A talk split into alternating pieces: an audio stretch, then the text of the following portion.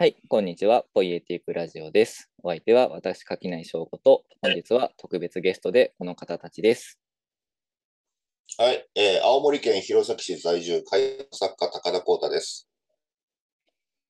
えー2019年から怪談の、えー語り収集執筆始めました。うちりと申します。よろしくお願いします。えー怪談作家としてはまだ駆け出し、ペーペー中のペーペー、浅香澄です。よろしくお願いします。よろしくお願いします。やったーということで、えーはいちょっとポイエティックラジオ史上、多分一番のこうビッグネームをお呼びしている形に マジっすか？なりますが、普段僕の、僕の本当に友達とかがこう、あとは普段基本的に奥さんが一緒に相手してくれてやってるようなラジオなので、俺も柿大さんの友達だよ。ああ、そうですね。そういう意味だと。あそう友達。友達としかではないですけど、うん、ビッグ、ビッグ、ビッグ友達。ビッグフレンド。ありがとうございます。うん。はい。そう言っていただけると。まあ、ということで、えっと、普段ポイエティックラジオを聞いてくださってる方からすると突然ではあるんですが、えっと、今回は、えー実は怪談本、えー実は記載怪談三下という本がですね、先月かな ?9 月に、えー竹消防さんから出ておりまして、この本を、えー書かれているお三方をゲストに迎えて、こんな楽しい本が、面白い本があるぞということを、まあちょっとこう、ささやかながらね、あの世に問うていくということを目的として、えーやっていきたいと思っております。素晴らしいコンセプトですね。そうなんですよ。なんか僕は、あの、基本、多分この、あの、ポッドキャストでも何度か、その実話怪談っつうのがあって、それはすごい面白い世界なんだみたいなことを、まあ、好き勝手語っている回自体はうんあるんですが、うんまあ、ちょっとこう、なんていうのかな、それだけでがっつりと、あの、特集を組んでみたいなのは、なかなかやってこなかった部分もあるので、まあ、ちょっと今回はその、そこの、なんていうのかな、これまで全くそういう怪談みたいなところに触れてこなかったような人にこそ、あの、聞いてもらいたい回としてやっていきたいなというふうに思ってまうすん。。大事なことですよ。うん。もう怪談本なんてね、怪談好きか、あのーなんとなく、ちょっとこう、インスタントに読み捨てできる軽い本を読みたいなっていう時に読むもんなんうん。うん。うん。もともと読書家の皆さん、怪談本は買わない人が多いですよ。基本的に。うん。うん。あの、私本読むの好きなんですっていう人が、みんながみんな怪談、実は怪談っていうジャンルを知ってるかというと、うん。何ですかそれっていう話になりがちですよ。そうですね。うん。うん。なんか、僕もなんていうのかな、それこそいろいろと映画だったり、本だったり、うん好きでいろいろこう読んでいて、まあ、その中でこう本が好きな人たちにこう受け入れてもらえて、まあ、そこで少しこういろんなお友達ができてきてるっていうところで、こういうポッドキャストだったりもやってるんですけど、うんうん。あの、ある時期にすごいゾンビ映画にドハマりをして、で、ゾンビ映画の特集をポッドキャストで組んだり、それをこう本にして出したりっていうところで、これもまたみんなに喜んでもらえるだろうっていうんでワクワクしながら作ってたんですけど、見事にそのこう本を読むクラスターにゾンビが刺さらなくてですね、すごいお不思議だ。不思議ですね。そんなことが起きるんだ。あ、全然違うんだな、みたいなことを思ってたっていう、まあちょっと苦い思い出があるんですけど、うん。あの、ゾンビと比べると怪談は、うん。その本が好き、読書好きな方々に、うん。まあ本当にこう、なんていうの、わかりやすく、まっすぐこう刺さっていく要素っていうのがものすごいたくさんある、あの、うん。ジャンルだというふうに確信しているので、なんかそういうこううん。本としての魅力みたいなところを、うん。まあこう、がっつりお話ししていけたらなと思うんですが、まあちょっとまずうん。すごい簡単に、そもそも実話怪談って何ぞやみたいなところを、うん。あの、これをちゃんと真面目に聞いてくださってる人がいるかどうか、一人でもいるかどうかわかんないですけど、おさらいというか、ちょっとこうしておこうかなというふうに思います。どうしようかな。これ僕から簡単に僕なりにうん。話しちゃっていいですか？話しちゃってみてください。間違ってあったら高田さんがぶった切るってそいううそうですね。お前は果たしてそうかななって。果たしてそうかなっていう。もうここで論争が始まって、尺が終わっちゃうかもしれない。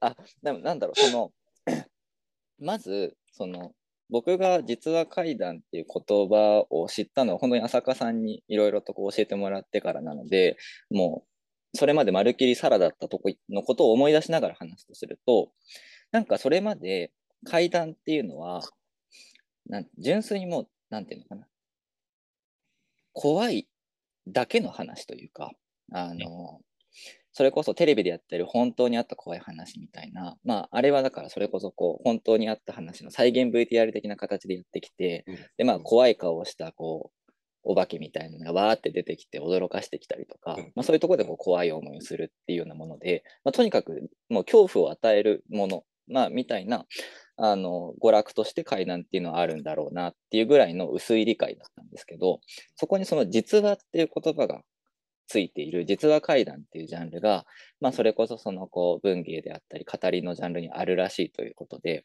いろいろとこう読んでいくとやっぱりこれすごいなんだろうな。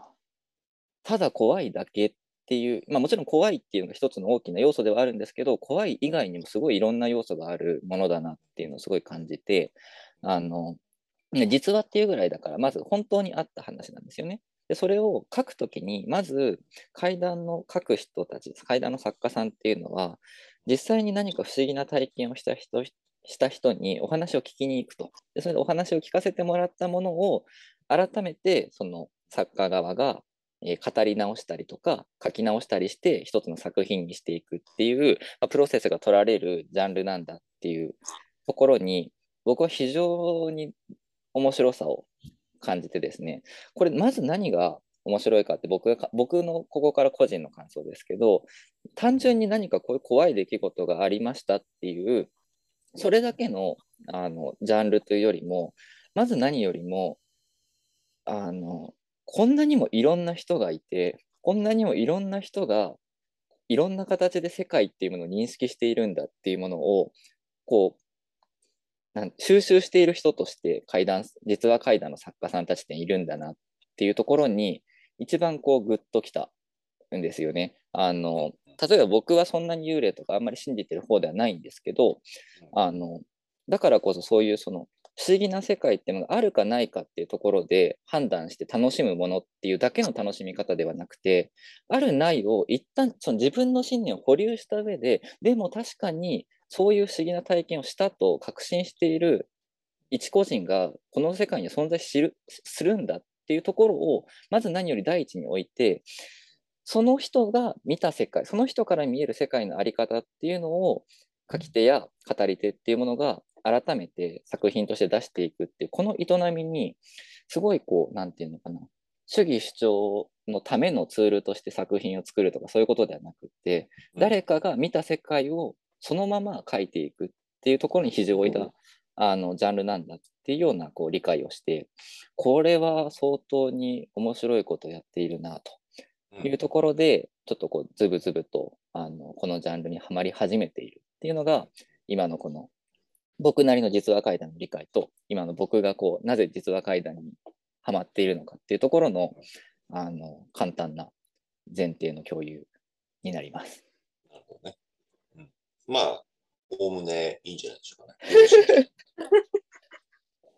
大丈夫でしたあかの、あのー今せあの説明した中には、あのー紙に書かれてること以外のところも踏まえた上で、まあ、興味を持ってるという話ですよね。あ、そうですね。うんうんですよね。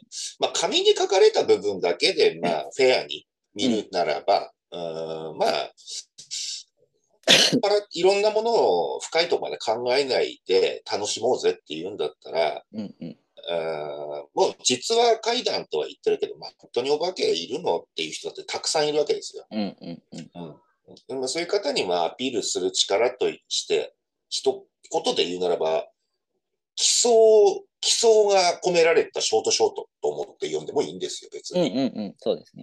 うん。あの、本当、こう、基礎小説でまあ、それがショートショートとしてたくさん書かれているとうん。ただそれだけで読んで楽しんでくれても構わないとうんうんうん思います。うん。あの、まあ、取材したとか他人のとかいう、柿内さんが言ってましたけど、それはね、多分ね、だいぶロマンチックな、あの、だいぶ深いところまで楽しんでるうん。楽しみ方だと思うんですけうんど、うん。まあ、実際、かなり文庫本ですから、うんうん、もう読み捨てられても構わないような文庫本ですので、もうちょっとライトに楽しもうっていうんだったら、本当に奇妙なことがたくさん書かれて、ショートショート集ですよといううん言葉に変えても私はいいですね。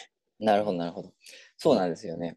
うん。僕もそれこそあの以前円盤に乗る場っていうあのうん。報道のアトリエで、えっと浅香さんと高田さんとあのイベントをさせていただいてそこではもうそういうその実話怪談っていうものの、まあ、実話とは何かみたいなところを、まあ、主にこうがっつり掘り下げていくっていうことを、えー以前させていただいたんですけどうん。その場でやっぱり僕が一番グッときたのは、まあ、とはいえたかが倍分というかあの俗っぽいあのセンセーショナルな話をまあ、こう面白おかしく書いて売っていくって職業でもあるんだっていうことを、まあ、すごいその高田さんが明言されているところで、ここはでもやっぱり僕がさらにそこでまたちょっとロマンティックな解釈をしてしまうんですけど、やっぱり何が一番グッとくるかってそのうん。人の話をきちんと聞くとか相手の言っていることをひとまずはまずは真に受けてみるであるとか、まあ、そういうそのこう今で言うとそれこそケアの領域でよく言われるようなあの話を全然道徳的ではなくものすごいそのこうある意味ある意味こうなんていうのかな俗悪な形でというかあのうん。金のためにやってると。これが僕はむしろすごいいいことというかなんていうのいいことっていうかなんていうのかな、うん。あのそこにすごい可能性を感じるというかなんていうのかな、うん。あの階段ってある意味すごいパーソナルな出来事を踏み込んでこう人に聞きに行ってそれをうんうん。わざわざ自分がまた代弁することで金を稼ぐっていううん経緯になるじゃないですか。からすごい暴力的でもあるんだけどうんうん。それを聞いてくれたあのだ体験者からするとその話を聞いてくれたっていう体験ってそれだけで結構そのなんていうのかな。稀有な体験というかありがたい体験にもなりうるはずで、なんかそこのうん事前授業としてやってるわけではなくて利己的な振る舞いとして他人にズケズケと踏み込んでいくっていうこと自体がうん。ある意味すごいその当事者間ではウィンウィンの関係になりうるんだっていう点って、そのこう、なんていうのかな、なかなかそういうあの人の話をちゃんと聞きましょうとか、あのこう相手の立場にん立ってのあの話をしていきましょうみたいなあのお話をするときになかなか言いづらいこうあやり取りの感じもあって、そこをうん。階段っていうこう一つのこうフィルターを通すとうん。お互いに利己的なんだけれどもうん。お互いにきちんと何か利を得ているっていうようなこう関係性ができていく可能性もあるあの現場だなと。まあ、だからあの全部が全部それで理想化できるというよりは結構だからあの単純に本当にあの乱暴な関係になりうるという危なさも一つの面白みではあるのであの全部が全部そういう理ができるものではないっていうのは大前提なんですけどだからこそなんかこう面白いなっていううん。感覚がまあ。ありますね。そうですね。話になった、俗悪、売分と俗悪っていう面で言うと、うん。あの、実は怪談の属性ってやっぱりすごくあって、うん。あの、いわゆる実は怪談がすごく好きですという、ジャンジャンキーというような言われるような人たちですね。うんうんというのが、人たちがどういう話を喜ぶかっていうと、基本的には、えー人が死ぬ話、行方の話、えっと、精神がどうにかなってしまう話っていうのをすごく喜ぶんですよ。うん。で、あのーまあ、名前は出さないですけれども、あの、大先輩の作家さんなんかは、なんか人が死ぬ怖い話ないですかとか聞いてる人いるので、あああったりっていうのは、そういうのを喜ぶジャンルでも、喜ぶというか、あの、うエンターテインメントとして提示しちゃってるんだよっていうような、うんうあの、割と危うさのあるようなジャンルでもありますと。うんうん、そうですね。うん。そうなんですよね。だ僕は多分その初めに入り口でこう入ってきているようなあの中に、まあ、だそれこそ高田さんの階段をこう読んでいいたりってなってくると結構そのなんていうのかな怖さよりもなんか泣ける感じとか、そのなんだろうな。階段読んでてあなんかああ人間っていいなって気持ちになるんだことあるんだ みたいな。なんかそういうこう新鮮さもこうあって。なんかやっぱりだからその単純にあのものすごいこう路悪的に何かこう人間の負の面だけをこう見せていくみたいなジャンルとは限らないというかもちろんそういうものもあるけれどもそうじゃないものもたくさんあるんだなっていうところで、うん。なんだろう。思った以上に多彩なんですよね。うんうんううん。ん、だそれがすごいこう面白いなというか。ただ嫌な気持ちにさせられるだけじゃないんだっていうのが。あ階段三元に至ってはね、あのー、内里さん執筆文なんかね、うん、あのーあれですよ。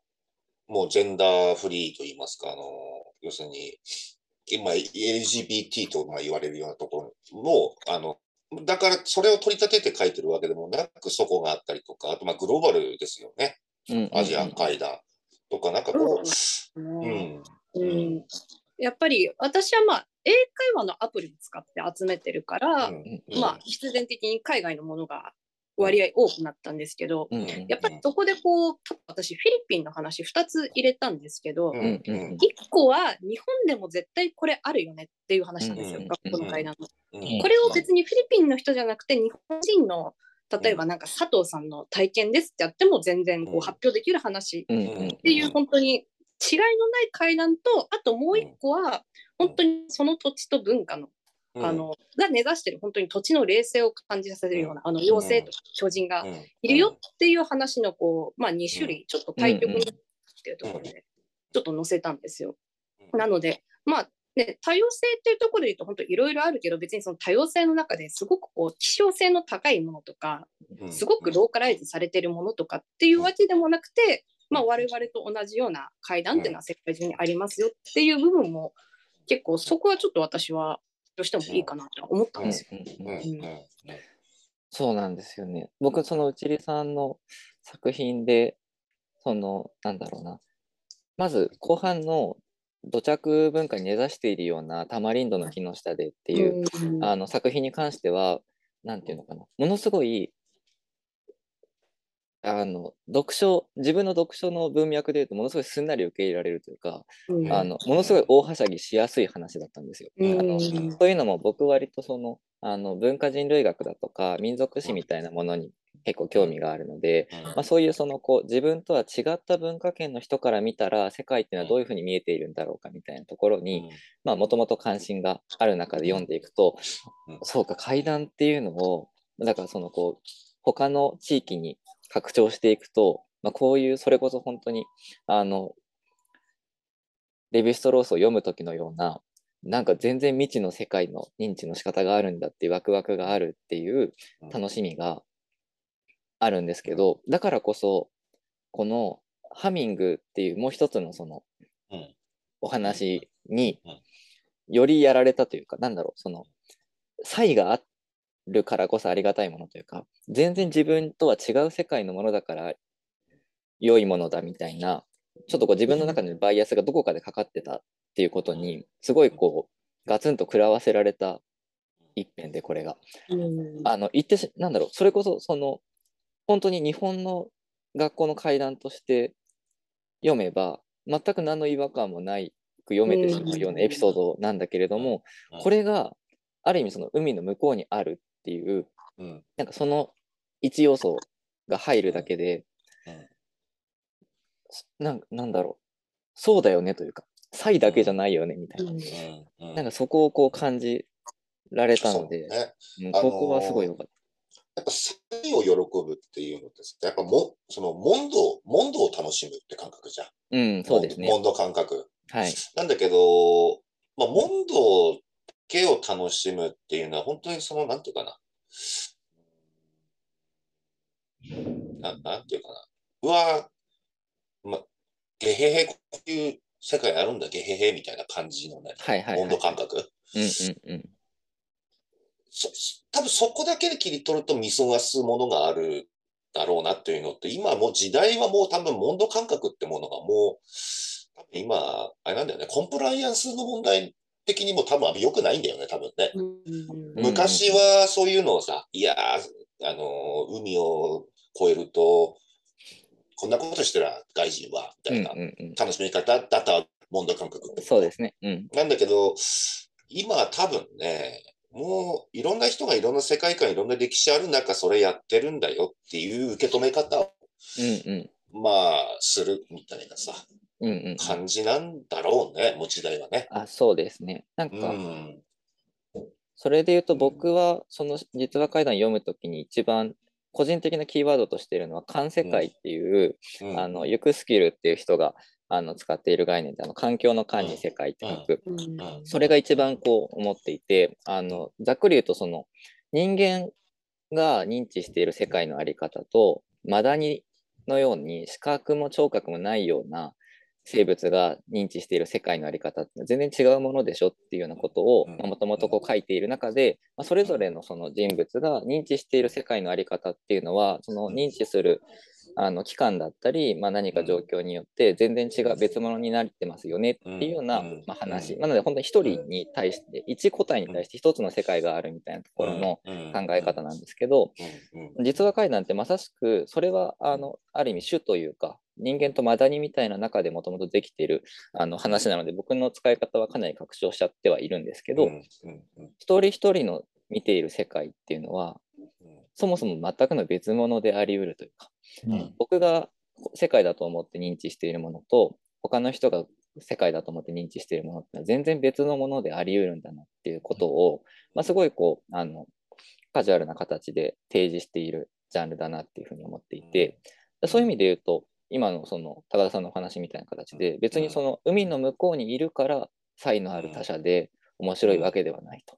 うん。だから、うん。このハミングのような体験をした日本の誰かがいたとしても、フィリピンの誰かがいたとしても、別にそこは国籍によってその差異が際立ってうん。いるわけではないと。もうそもそもうん。一個人っていうものの感世界っていうものは、それだけ異質なものなんだっていうことが、まあ、ある意味こう、このハミングが逆説的に提示しているというか、うんそうね。そう、ところが、うん、だから、タマリンドとかの楽しみ方としてさ、そのまあ、あの、確かに異国情緒なんていうものがあるんだけど、うんとね、やっぱ俺もそれもね、幻想的な幻想小説の手触りだなと思ってんだよね、タマリンドとか、ね。そうですね。うんうんう、うん。ん。いあの、インドとかさ、タイとかの、あのー本、まあ、数は少ないけど、あの、翻訳されてるもんとか読むと、うんやっぱあの、うん、価値観というか世界観がすごく、こっちの感覚で今読んでるの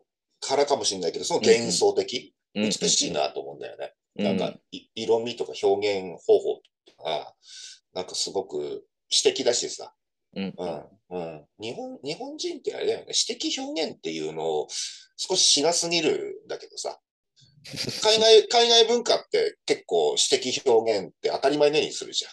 うんあのね、奥さんに愛ささやくにしてもさ、なんか君はカスカルのように濡れてるねとか言うわけじゃん。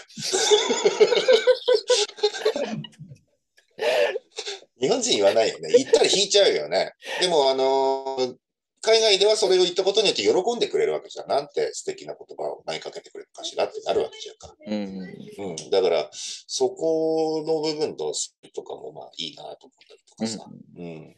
何の話とか全然忘れてたけどね、カスピ海の話しちゃったら。ね、今ちょっと焦点が、焦点が。今、カスピ海にだいぶ引っ張られていましたけども、そのまま脱線させていくと、でもやっぱり、その、高田さんは、そういうこう、比喩含めて、そういう表現を俺はめちゃくちゃ素敵よ。入れていきますよね。入れる入れる入れる。俺はすごく入れる。あれはね、実話怪談の文脈から言うと、あまり詩的な表現を入れるっていうのは、うーんと、いや、取材してその言葉出なかっただろうっていう話だったりとかさ、うんうんうんなんていうの？生々しさっていうのは遠ざかるよね。うんうんうん詩って、詩って、まあ、本来は詩、詩こそが生々しいものだと思うんだけど、俺はね。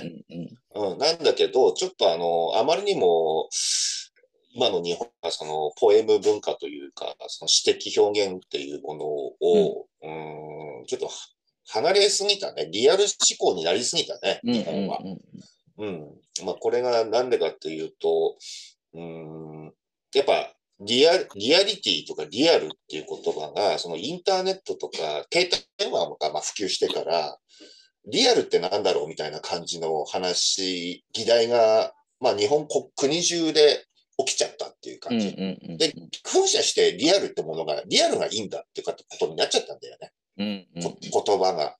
リアルであるとか、リアリティが大体嫌だとかいうものが、あのーちょっと逆噴射して強くなりすぎちゃったんだよ。うんうんそれ、それ以前はさ、携帯電話の普及以前は、そんなこと議題にも乗らなかったんだよね。うんうんリアルかどうかなんていうのは。あの、比較、リアルと比較するものがなかったから。うんうん。なのに、携帯電話の普及によって、こう、まあ、ポケベルからでもいいんだけども、っていうか、離れていても誰かがいいるんだけど、それがすごくデジタルな付き合いになってる気がするみたいな。生身を感じない。だからやっぱりリアルがいいんだってうんなって、で、このリアルブームっていうのを僕は今まるで非難してるようですが、えー実は怪談がは流行るというか、まあ、一つのジャンルとして商業ベースにずっと乗れてる理由の一つに、このリアルブームっていうブーストかかったからだと私は思うんですよ。うんうん。小説、私、小説って作り物でしょ？だから私は実話怪談しか読まないのって人がいるんだから。うんうん。あの、小説ってあれ嘘でしょって。うんで、実話怪談は本当だから読めますっていう人が、やっぱり結構いると思うんだ、俺は。うんうん結構いるところがかなりいると思うんだよね。うん。だから、そこの、まあ、うん、実話怪談っていうものも、実はその背後には、その、携帯電話などの普及、うんハードの普及によって、ブーストかかってる部分があると。うんうん。だからそれがなかったら多分、まあちょっと難しいんだけど、これ出版不況とかいろんなものがあって、実は怪談なんてものはもしかしたら売り物としてセールスしない可能性があったところを、そのブーストかかったおかげで今も不足してんじゃないかなって私は思ってるうんんですよね。うん。あの、20年くらい前、もうちょっと最近かなとかに、あの、実話を元にした映画がすごい流行ったじゃないですか。うん。う。うんうんん恋空とかそういうものですよね。そうはいはいはいはいそのあたりの多分成立とも、実話談のっていうのは、リンクしてる部分っていうのはあるんだろうなっていうふうに。ある。うん背景には確実にあるね。そのみんなが手を取るという理由の一つとして。うんだから実は怪談の実話って表紙にちゃんと載せましょうね。うんうん。で昔のそのカストリとかに載ってたような、うんと思って、その実録とかさ、うんそういうのって、今で言うとこの実話っていうのちょっと意味合いがまた違ってたと思うんだよ。もっと、もっとおおらかに捉えてたと思うんだよね。今あんまり実話なんとかって言葉に対して人々はおおらかに捉えるってことをもう忘れてる気がするよ、俺は。うん。うんうん実話って言って実話じゃなかったらなんだ実話じゃないんだとはならない。多分怒るんだよ、みんな。う。うんんうん、うん。だから、そこは結構、あれだよね。しあのー厳しくなってるよね。実は警察というか。だからその、パストリの感覚で、やっぱりあの、トースポみたいな感覚で、あ、うん。なんかまたここと言ったら、みたいな、なんかそういうのがうん。かなり含まれてると思うんですけど、うん。今の実話っていう言葉には、あんまりそういう、その、高田さんの言葉で言う、おおらかな、あんまりっていう気がうん。うんうん俺ね、この間ね、すごいね、恐ろしいツイートを見たんですよ。恐ろしいツイート。うん。まあ、誰の何位とは言いませんけど、あのね、今起きたことを、あのー何の、えっと、なんだ装飾とかもなく、そのまま言葉にしますって言って、なんか、こう、階段っぽいこと書いてたんだけど、うん。こ言葉にした時点で装飾してるっていうことに何気づかねえんだろうなうんうんうん。うん、体験ってか、起きたことを自分の表現で言葉にした時点でもうすでにそれは、そ起きたことそのままであるわけがないじゃない。うんバンと落としましたとか書いてたんだけど、いや、バンっていう音って何って。バンっていい、この、バンっていう音はしないじゃん、世の中で。うんそれ人間の言葉じゃん。バンっていう発音と、うんっていう言葉でバンって。でも、バンって音したんですよ。これ嘘じゃないですって言っても、いや、バンって音なわけないんだからっていうところのレベルでこっちは仕事してるわけじゃん。うんうんそれを理解した上で本、文字にしてるわけじゃんか。うん。な、なんだけど、あの、やっぱその実はクレイジーな人は、もうそ、で、なおかつその層までもの考えれない人っていうのは、もう私は何もついてません。まあ、今言った通りのことを、はい、これ見て追体験してくださいみたいな感じで、何の装飾も編集もしてない。階段ですとかってはっきり言ってんで、これ多分なんかそういうなんか、誰かの何何かに対するアンチとして多分ツイートしたと思うんだけど、その、実は階段っていうのは装飾があるって言葉になんかイラッときてやってんだけど、結果装飾してるわけよ、その人もね。うんうん。っていうのを見て、ああ、やっぱなんていうかな。うん、まあそのレベルまで人は考えないよなと思った。うんうんなるほど。書き手になって、ある程度長年やって気づくことだなと思ったね、うんそれは。うん、まあそこそこに気づいた、あの、文句つけてる俺の方が多分少数で俺がおかしいんだろうけどね。いやいや。なるほど。でも本当に実話怪談の、その、文字の方ですね。この本の方に関しては、僕毎回読みながら思うのは、うんすごい要件が多い文字の書き方をするよなっていうことを思っていて、単純にそのフィクションとしてのこう小説以上に気を使う部分が多いし、多分、下手な小説よりもリアリティっていうものに対しての、あの、気の使い方が、なんか一段抜けてるうん。なというふうに思っていて、なんかそこが一番こう本よ、普段本読んでいる、怪談以外の本を読んでいる人のに刺さるポイントだろうなっていうのを、うん。すごいこう思っているんですよ。えっ、と、例えばなんだろうな。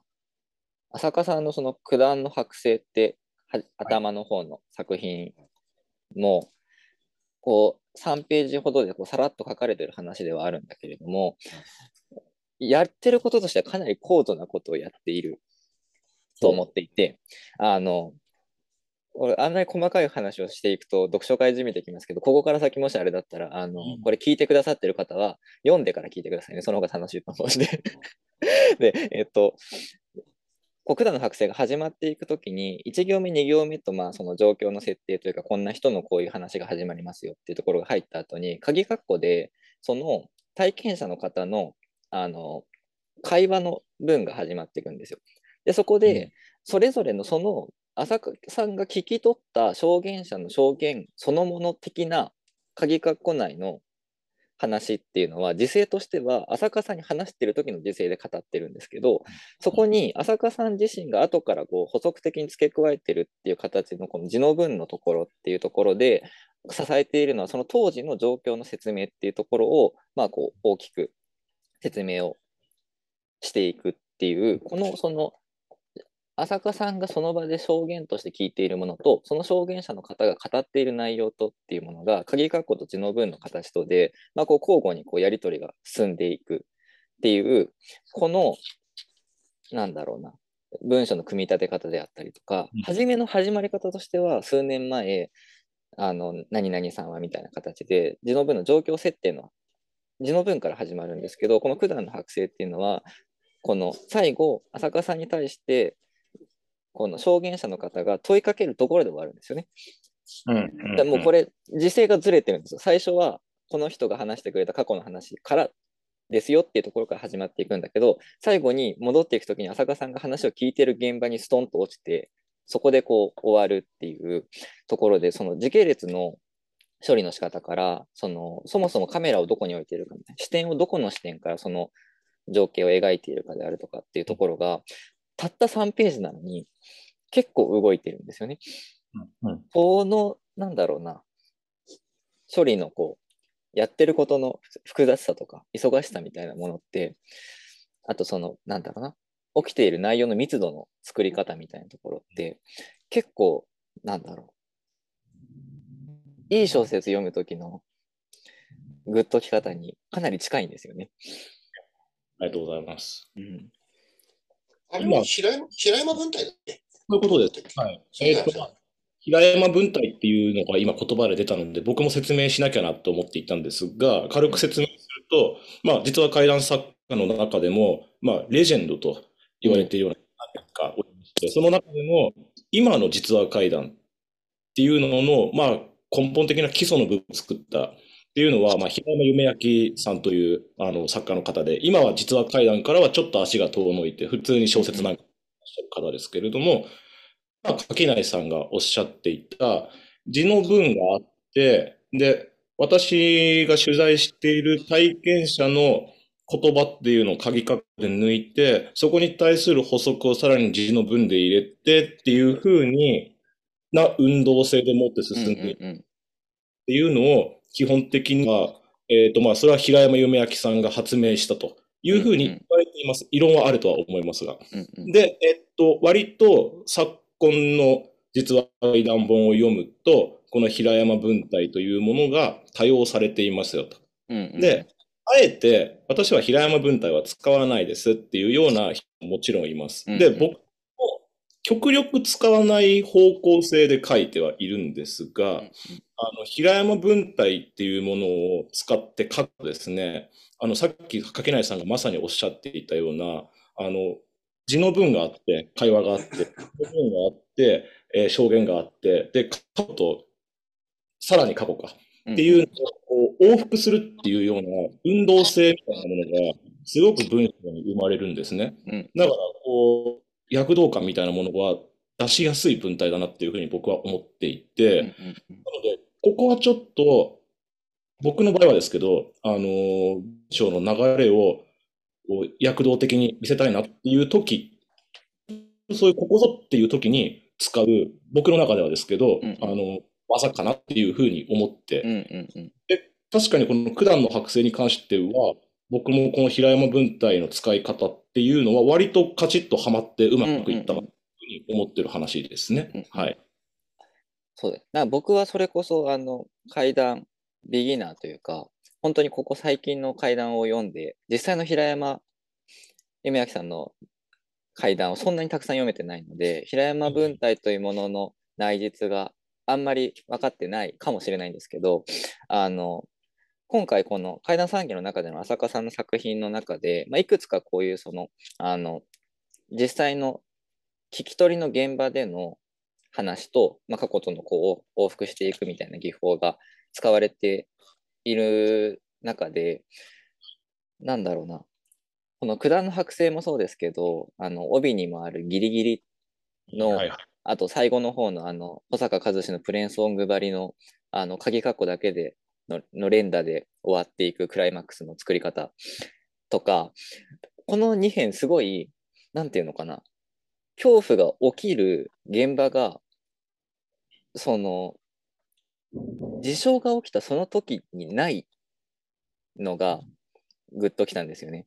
あの、どちらも証言者の鍵括弧で終わるとか、浅香さんとのやり取りで終わっていくっていう時に、ゾッとしてるのは、その体験を語り直して、浅香さんと共有した時に、浅香さんと一緒にゾッとしてるっていう感じが、こう、際立っていて、僕はそこにすごいこう、グッとくるというか。そうです。うん。現象うんぬんっていうよりも、そこで、その、まあ、場っていうのが成立するっていうのを書きたかった話なのかな。うんうんうん、そうですね。うんうん。その体験の方との、あの、まあ、やりとりの中で、その恐怖の場っていうものが醸成されてしまって、それによって体験者の方の世界観っていうのも変わってしまうし、それが僕自身の世界観っていうのにもすごく揺さぶられてしまうっていうのを。うんうん。うん話かなっていうふうに、まあ単純に話がね、すごい強くて面白いなっていうふうに思ってはいた話だったんですけれども、うんうんうん、ギリギリとかに関してはこういう場として会談を、実は会談ってしてみようっていう意識はずっとありました。はい。うんうんうん、そう、だからなんかまあ浅香さんを、まあ個人的に知ってるからっていうのもありそうな気がするんですけど、はいはい、すごいだからそのなんだろう、現場でその人と話しながら、なんかいい場を、いい時間を作ってたんだろうな、感を、すごいこう、感じる作品が多くて、それがすごいなんか、いいなって思いながら見てたんですよね。高田さんとかも、あの、居酒屋とか、バーとか、スナックとかで話集めることが多いと思うんですけど、僕も居酒屋、バーとかが多くてですね、うんうん。うん、そういうとこで、いきなりこう、ポンって怖い話出てきて、そのやりとりの中で、あ、なんかその話、すごいですね、みたいな、そういう空気調整されてる感覚って、やっぱり僕はすごい大好きで、うんうん、だから、感覚味わいたいから階段集めてる話、取材してるっていう部分もかなり大きいのかなっていうふうにはそれこそ垣内さんが言ってた他者の世界の一端っていうものに触れた瞬間ですようんね。あの空気っていうのはすごく大事にしたいなっていうふうに思ってます。うんうん。そう、だうからすごい。ちりさん、うち、うちりさんはあんまり、あれだよね。平山文体じゃないよね。そうなんですよ。私、逆に、その、平山夢明路線のうん方からじゃなくて、新民袋からあ入あ、ってる。そっか。なるほどね。だから、どちらかというと、本当にその、なんか短くて、音がつかないものっていうう、ん。こう、うん。ななんだ平山文体ってどっちかっていうと、こう、エンタメとして、こう、めちゃくちゃ親切というか、うんうん。あのそうね。ね、ある意味、こう。一番うん。面白く見せられる型を提示しなかったとしてあるから、もうそのフォーマットに乗ってこう展開させると、結構誰も楽しめるっていう、こうありがたい装置だと思うんですけど、ピピークが分かりやすいよね。平山さんのって。うん。うんピーピークがあってそこに持っていってる流れって感じだよね。うんで、最後、こう、こちら側にこう引き戻される感じっていうのが、うんすごいいい構成してるんですけど、なんか、あれ、いい意味で新民袋って構成ちょっとぶっ壊してる部分があって、逆に私、その実話怪談の文章好きだなって思うのは、その投げっぱなし感だったんですよね。うんうんうん。ああ、でもそれはすごい、内井さんのものを読んでいるときに感じました。さっきのその浅香さんの僕が好きだなって思うところが、そのうん。証言者との浅香さんとの掛け合いの中でのグルーヴ感というか、なんかバンドセッションみたいなものにあるとすると、うん。内井さんはなんか、なんだろう、あの、尖った雑貨屋とか、現代美術の展示っぽい、なんか要素だけゴロンってこう置いてあって、うん。解釈が開かれてるみたいな、すごいこう、なんだろう、そうだね。めちゃくちゃかっこいい書き方をするなっていうふうにそうだね。思っていまあ、あのおっしゃっていただいたようなものが私やっぱり好きなんですよ。うんうんうん。あのめちゃくちゃエンタメっていうか物語として完成されてるものじゃなくて、本当に現代美術とか、うんうんうん本当にそういう雑多の雑貨店みたいなうんものが好きなのでやっぱりそこに美意識が持ってかれちゃうんです。いやでもすごいその配置の美意識みたいなものをすごい感じます。なんだろう。僕すごいその犬の死骸と白い3人組がめちゃくちゃ好きなんですけど、はい。なんか両方とも、あの、なんていうのかな、強めに文脈を読んでいこうとすると、あんまり関係のない要素が、それぞれこう、一つ一つが同じぐらいの強度でゴロッと置いてあるっていう、うん。なんか構成になっているように読めて、あの、一つのその流れで読んでいくと確かに何か一つのこう何かを読んだ気になるんだけど、よくよく考えてみると、ここの要素とここの要素に本当に因果関係があるかっていうところを、あの、なんていうのかな。決める解釈を一個に固定する書き方を全然しないというか、あのうん A という出来事がありました、B という出来事がありましたっていうのをこう併記するときに、なんとなくその2つに何か関係があるんじゃないのかなって書き方をしていくっていう、まあ、階段を、なんだろう、いや書き方としてはよくあるのかなっていうふうに感じてたんですけど、もうただ本当に A と B を置くだけっていうような書き方をされていて、それがすごいこう読んでてめちゃくちゃかっこよかったんですよね。なんか。そうですい犬の死骸なんかはさ、あの、平山文体にすることもできるよね。うんうんうんうんなんかわかわかりやすく、うん、本当に。うん。あの、本当に書き、そのまま平山文体に書き換えることはできるんだけど、多分そうしたときに、いろんな描写が削り落とされると思う。うんうんうん。だから、あのどっちの形でも階段のの文章としては多分作れるんだけど、うんうんうん。いまあ、一長一短だよね、うん多分。いやうんその平平山文体にし一旦っていう言い方はおかしいけど、まあ、ど一長一長一長って言っちゃおかしいけど、数は全然違う書き方。うんうんうん。うん。そうですねうん。いや、犬の死骸めちゃくちゃかっこよくて、なんだろう。うん。そのショッピングモセンターの中に入ってるそのレストランから、その1階のこのせり出してる部分の屋上が見えるみたいな描写のあり方とか、踏切の向こうにショッピングセンターの駐車場が開けていて、まあ、そこに少しこう雪が残っていてみたいなところのこのあの上空間の描写の仕方がの開示の仕方がものすごい最低限の手数でものすごい具体的な状況を喚起させるような書き方になっていてすごいえめちゃくちゃ映像的なんですよね。でなんだろうだから単純にあの、実は怪談とは別の何か小説の短編集みたいなところにしれっと置かれてたとしても、なんか普通に読まれる気がするなっていう、うんなんかその描写の練られ方がすごく高いなって思いました。これはあれなんですよあの実体験に基づいてる部分というかこう自分の小学校の時に実際にあった犬の噂っていうのがあった話を起こしてるからはいやっぱりはいはい。じゃあこの話だけ少し小説に寄せてるというか。うんうんうんなんかやっぱりこう映像表現的なそのもう私の原風景にあるそのショッピングモールのシルエットっていうのはそこは出さなきゃなと思って。なるほどなるほど。でやっぱり体験としていまいちこう紐づかないエピソードなんだけどうんうん。いやでもこれはやっぱりひっくめてなんかおかしい体験だなっていうふうにこう書き始めた段階で気づいたので、うん。あこれ変わるかもっていうところである程度こうそのざらつきは残しつつでもやっぱり自分の中で思いがなんだろう記憶に残ってるその階段の風景はちょっと残すのはありかなと、っていうところでちょっと試行錯誤したなるほどなるほど。うん俺、あの、あれが好きなのよ。あの、匂いがさ、あの、犬、犬に触れて匂いついたって言ってさ。で、あの、なんコートの袖で脱ぐが、匂いがそのまま生地に移ってしまい、途方に暮れたっていうところが好きなんだよね。うんうんうんうんなんか、あのーこう流れの中で、その、匂いが生地に移ったことってそんなに実は必要ではないじゃない。うんうんまあ、その、匂い、移るくらいしっかりそれは物理的に香りってものがあるんだってことの描写にもなってんだけど、うんうんまあ、その匂い移って嫌だなって、と思ってる、途方に暮れてるっていうのが、面白い、になんか、なんか面白いよね、その描写。うんうんあの、寄せ方としては、匂いがついたことによって、あ、じゃあ本当にあれは犬に舐められてるから、あの、匂いついたんだなっていうふうに寄せてないで、違う方にこう、動か心の動きをうん描写、途方に暮れるっていう、生地が臭くなって嫌だなって服がっていう話にしてるところが面白いなって。うん。ちょっとミクロのところだけど。いや、でもこれそっかなるほど。今お話聞いてやっぱ面白かったのが、やっぱりなんていうのかな。自分の体験だと少しその小説に寄せていくみたいな、こう、なんかバランスの取り方というか、なんていうのかな。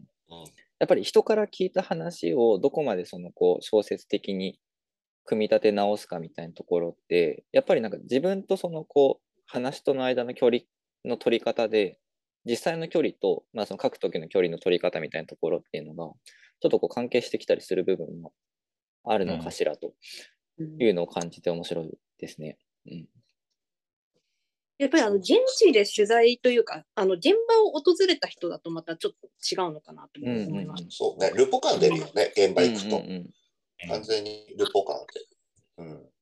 そうですね。うんうん。まあ、ルルポ至上主義になっちゃいけないよね、階段は。ルルポルタージュ階段っていうものは、うんはもちろんあっていいし、面白いうんし、それは一ジャンルとしていいんだけど、その、実地至上主義になってしまうと、うん。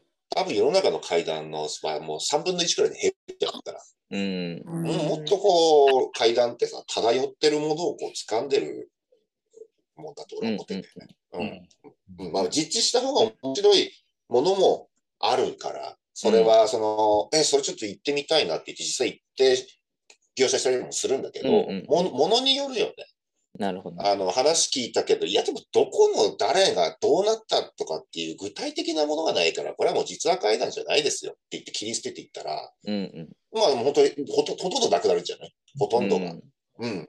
だから、そこで必要なのは、その漂っているものを掴んで、しっかりその、その手触りを、こう、よ描写していく。でこれって小説的な動きだよね、それは。うん。く空想を書くのがもし小説だとするならば、空想ではないけど、掴んだ、こう、曖昧模倣としたものを、こう、整えていく作業うんうん。は、まあ、小説を作る作業と一緒でしょ。うんうんうん。そうですね。ううんん。うん。やっぱりだからその素材の素材の扱い方として、その大きな大枠のところのプロットよりも、うん実はディティールの方が大事なんだっていううんことを、やっぱり、りすごいこの、あの、ものすごい、ある意味、読解しやすい形で示しているのが、まあ、実は怪談、まあそのジャンルってっていうよりも多分この怪談産芸っていう本自体が、もう本当にそういうこう、真面目に読めばかなり文章教室的な読みもできるものとしてあるなっていうのを感じていて、さっきのその高田さんがおっしゃってたみたいな、あの、コートの裾で手を拭ったら、うん。匂いがそのまま残ってしまったみたいなところうんもそうですし、なんかそういうそのこう、どこで、あ、これは本当にあったんだっていうふうに、うん。こう、確信、読み手に確信させるかって、やっぱりそういう些細なディティールだったり、うん。合理的に説明しようと思ったり、なんだろう、プロットの必然性から言うと、あまり必要がない謎の動作だったり、余剰の部分っていうところに、こう、宿ると思っていて、実話怪談はページ数が少ない分、その余剰がすごい見えやすい形、他の饒舌に紛れないで、そのままポツンと置かれて、そこで光っていくっていうのが、うんすごいかなりこう、グッとくるポイントだなっていうふうに。思っていそうね。うんそうね。がガッチガチに、これ事実なんですよ。で、ガッチガチに文字無制限に使ってうん書くほどに多分嘘くさくなっていくし、そうそうそうそう。だから、本当ですとか、うんなんかそういうことではなくって、本当にこの、うんそうをコートのそれ脱ぐ動作とか、まあ続くこの浅川さんの犬行列で言うと、ここで僕が一番グッときたのは、普段は水か緑茶ぐらいしか口にしないけど、年に数回決まって深夜に、なんかこう、甘い炭酸飲料が飲みたくなったから出かけていくうん。はいっていう、ここなんですよ。うん。何よりも。その怒るこれ、なんなら、あの、これもっと簡単にしてもいいから、ね。そうそうそうそう。だからこれ多分、飲み物を、飲み物を買いに行ったぐらいで終わってもいいような話だからね。うん。うん、それだけだからこの後起こる事象ももちろん面白いんですけど、うんこのディティールがあると、あうんこういう人がいるうんな、この世だから界。、ここで我々がちゃんとそういう人から話を聞いてるんですよっていう、そのリアリティっていうのを、なんか担保するための表現技法っていうことですよね。そうですね。うんそうん。そのディティールっていうのは、本筋には関係ないのかもしれないけれども、うんうんそこに、あ、確かになんか、その、ね、俺も確かにこう年に数回き夜中とかにコーラ飲みたくなるなってことってやっぱあるじゃないですか。うんなんか、うんあ、なんか実在の人間っていうのが、これは体験した話なんだっていうふうに、読者側にスッと入らせるうんうんっていうような、いう技法っていうのはあるの、そうですね。うんいや、だから本当にこういう、こういうディティールに僕はもうものすごいニコニコしながら読んじゃうんですよね。なんか、小説読むときとかも基本的にあんまりあの筋に興味がないんですよ。ストーリーにあまり興味がなくて、なんかすごい細かいディティールのところでめっちゃ受けるのが好きみたいな。読み方をこうしちゃうんですけど、うん、なんかもうすごい実話怪談はそういう喜びに満ちてるというか、実話怪談はさ、もう技巧に次ぐ技巧なんだよね。や、本当にそうですね。うん。うん。あの、本当に技巧でしか成り立たないんだよね。なんとなく書いたら実話怪談にならないんだよね。うん。うん。そのほとんどに、ほとんどの言葉に理由が、なぜその言葉を使ったか、大体理由があるっていうかさうん。、うん。ぴょぴょ描写に。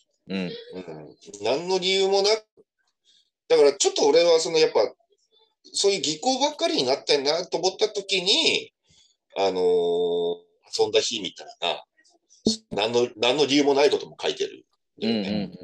うん。うん。だからその、その技巧を外すという技巧を使ってるって言ってるのかな。うん。もう、もう技巧にまみれてる、一冊が技巧にまみれてるっていう印象を壊すために、ああいう、本当に小説的な、うん。うん。遊遊んだ日なんかめちゃくちゃ小説に書いたと思うんだけど、うん。うん。そうですね。うん、技巧を凝らさないで思うままに楽しんで書く一話があることによって、まあ読む人は油断できないよね、一冊をね。ううんん。あ、こういうのもあああんのかっていう裏切りも必要だなと思って、ああいう書き方してるんだよね。うん。うん。あうんあ遊んだ日、すごい衝撃的でした。読んでて。うん、あれ、すごい評判、あの、面白かったです、遊んだ、遊んだ人めまいがすごい。うんうん。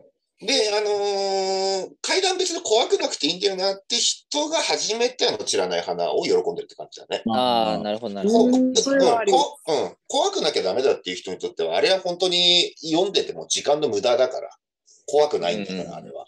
怖い以外のものを書いてるから、時間の無駄なんだけど、でも、うーん、だね。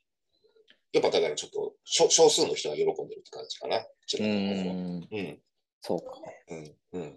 いや、もう遊んだ日のうん何がすごいってもうこれ、なんだろう、ジュブナイル小説なんですよね。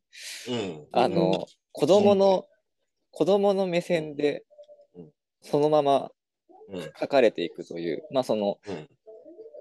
とはいえ、そのただ子供の語彙で書くんではないっていうところにうん、凄みがあって、なんていうのかな。うんあの子供の見ている世界をこ書こうとしたときに、子供の貧しい語彙で書くっていうのが、まあ、ある意味一つのこう安易な選択としてあると思うんですけど、うんそうではないんですよ。割ときちんと大人の語彙を駆使しながら書いてるんだけど、ここに描かれてる世界っていうのは子供から見た世界だなっていうのを、こっちはこう読んでる時に説得されるんですよね。だそれがすごい、すごいなと。これはなんでかというと、やっぱ聞き取りだ、取材したものだからこうなるんだよね。うん大人大人から聞いた話を書いてるからってことなんだろうね。うん。ねうん。だだからこそその楽しい楽しいのリフレインがこう要所要所に入ってくるうん。だけで、まあ、そこのその素朴なこううん。あの単純な言葉のリフレインがポンと入ってくるだけで全然その全体の印象変わってくるというかうん。大人っぽさがだいぶ緩和されていくっていうこれもすごいなって思いました。そうだね。そうだね。そうだね。改めてやっぱそうだね。うん、うん。うん。そうでもやっぱり高田さんぼ僕やっぱりこう僕としてはやっぱり知らない花をうん。取り上げうん。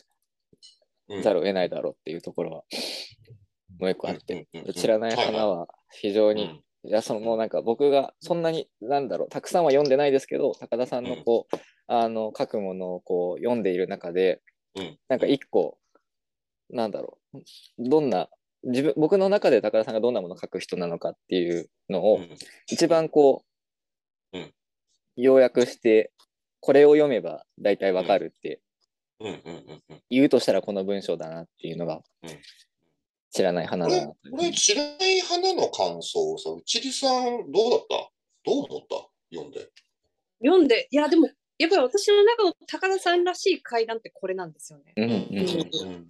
うん。うん。あの、まあ、さっき遊んだ日はとても、まあ、あの自由に書いてるっていうふうにおっしゃってたんですけど、うん。うん。いやでも、あの、知らない花と遊んだ日はやっぱり高田さんがその階段、実は階段の枠組みの中で自由にやる時の、うん。あの、話なんですよね。うん。なんかこういう話を書くからこそ、なんか高田さんっていう作家さんのそのイメージが、階段のイメージがうん。すごい、あの、伸び伸びしてるというか、うん。うん。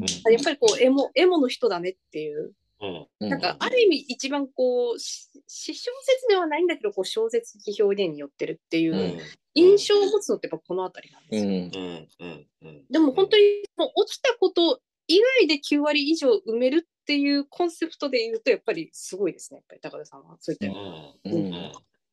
そうね。これもね。これもだから、あの、これ、俺一番最後にか、みんなから原稿もらって一番最後に書いてるから、うんだからみんなの影響が強いんだよね。みんなが、みん、あの、内里さんとあすあの、浅香さんが書いたものを、をフィードバックで自分なりに吐き出した文体というか書き方なんだよね、これ。うんうんだから、あ二人の原稿がなかったらこういうふうに書いてないって、きっと。うんし、この話を書こうと思わなかったと思うんだ。これだってすごい些細な話だから、うんち起きてる事象がね。うん。なんだけど、あ、これ、二人がこう書いてんだったら俺こう書けるなって思って書いてるんだよね。うんうんうんうん。だからもうやっぱ、本当それぞれが勝手に出した作品集じゃないんだよ、一冊が。うんうん。だからつながり良くなるの当たり前なんだよね、俺が。全部こう。つないでだからつつないで、だから、足りない部分のをもううん埋めたから、自分が。うんうんうんだから絶対つながり良くなるようにかいなものを書こうと思って書いてんだよね。その自分でも取材した中でも取り上げたものをね。だから例えば、もしかしたら、あの、浅香さんが全然怖くない話ばっかり書いてきたとしようんう。で、まあ、内里さんは怖い話ばっかり書いてきたうんとして、だから俺どっちかっていうと多分俺も怖い話の方に寄せるかな。もしこれページ数が変わらないなら。なるほど。だからこういう書き方しないんじゃない？もっとなん怖い話書くんじゃない？とかいうバランスの取り方を最終的に俺がしてるから。うんうん。うん。面白い。うん。そうなんですよね。だからこう、強調だと、なんかミックステープ感が。そうそうそうそう。だから、だから強調面白いんだよね。うん。だから、ちょっと言い方あれだけど、ほんと、こう、なんていうかな。まあ、お俺という素材、やっぱ、やっぱ、延長だから俺がプロデュースしてる感じになったんだろうね。二二、人っていう、二人という楽器が鳴ってるのを俺がこう、なんかこう、調整してるよううんな感じなのかもしれないよね。うんうん。うん。そうう。いや、知らない花はすごい、だから。うん。うん。いや、僕は、この前多分高田さんに直接言ったのは、なんかもう、うん。高田さんは、その階段界隈の寅さんみたいな人なんだと思いましたみたいなことをうんうん、そうだね。うん。言ってたんですけど、うん。その後この知らない花を今回読み返してて思ったのは、うん。いや、むしろ山田洋次だなってうん、思い直してるところがあって、うん。うん。うん。うん。なんだろうな、どちらにせよ、あの、すごい高田さんの書き方って、うん。あの、体験者の内面にめっちゃ踏み込んでいくというか、もうん。相手のモノローグを憑依型で書いていくっていうようなうん。方が結構特徴的だなっていうふうに思っていて、だからそれはだからすごいその、あの、ある意味、うんと言い方があれですけど、距離感バグってる寅さんみたいなこう人情型のおじさんが、なんかもう肩を組むぐらいの勢いで分かるよみたいな形で書いてるっていうようなうん。見方をもともとしてたんですよ。だから、まあそうそういうこう情に熱いうん。人なんだなっていう見方をしてたんですけど、うん。今一度この知らない花をこう読み返してると、うん。実はちょっと冷酷な部分というか、うんそのうん。フィルムにハサミを入れることに対してのためらいのなさみたいなものを感じて、これはトラさんではなく、トラさんの映画を編集しているうん。山田洋次のスタンスの方が近いのかもなっていうふうに思って、うん。すごいその話されてる内容の人情味だったりウェットな部分と対照的なぐらいめちゃくちゃドライにバッサリ省略していくんですよね。うん。うん。その入院の後の、うん。あの電話がかかってくるまでのところとかの段落を一行一行開けた後の場面の転換とかっていうところが、うん。毎回毎回すごいこう切れ味が鋭いんですよ。すごいこう、うん。全部カットインでこう入っていくっていうような書き方で、いや、このフラン、ス映画みたいな。いや、本当にそう、そうですね。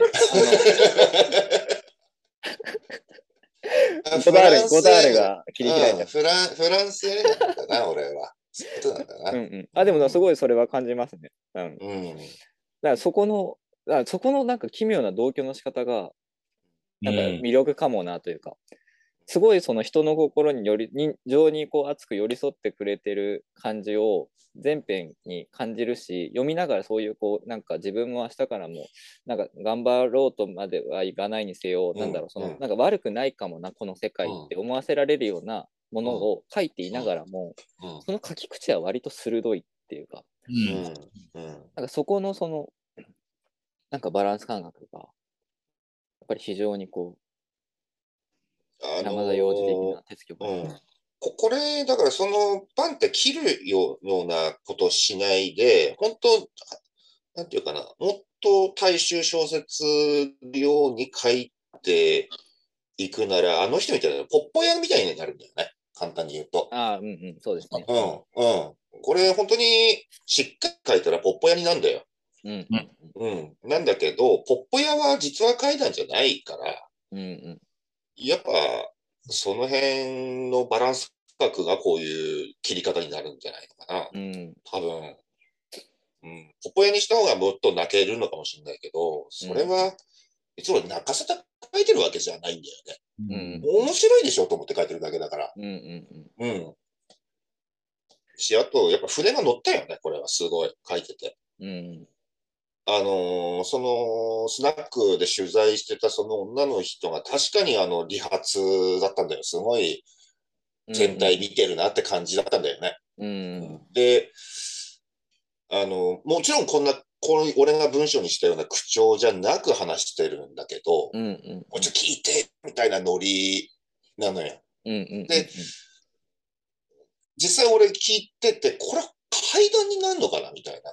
なんかはいはいはい。、思い出話延々聞かせられてるだけで、で、なんならこう、で、それ壊れちゃどこでなるんですかとかっていう、はいはいはい。やりとりもちょっとしてんのよ。うんそれ本当に壊れ話になるんですみたいな。うんうん。いうやりとりもしてるっていうのを全部こう、一回トリートメントしてこういう文章に落とし込んでるってう感じ。んうん。だから印象として怖い話、その実際に起きた事象そのものよりも、印象としてでかいのはその場で取材した時の感じとその人の人となり、うんうんうんなんか素敵な人だなと思ったんだよ、すごい。うん。うん。で、それがすごいこう、印象でかいから、憑依しやすいんだろうね。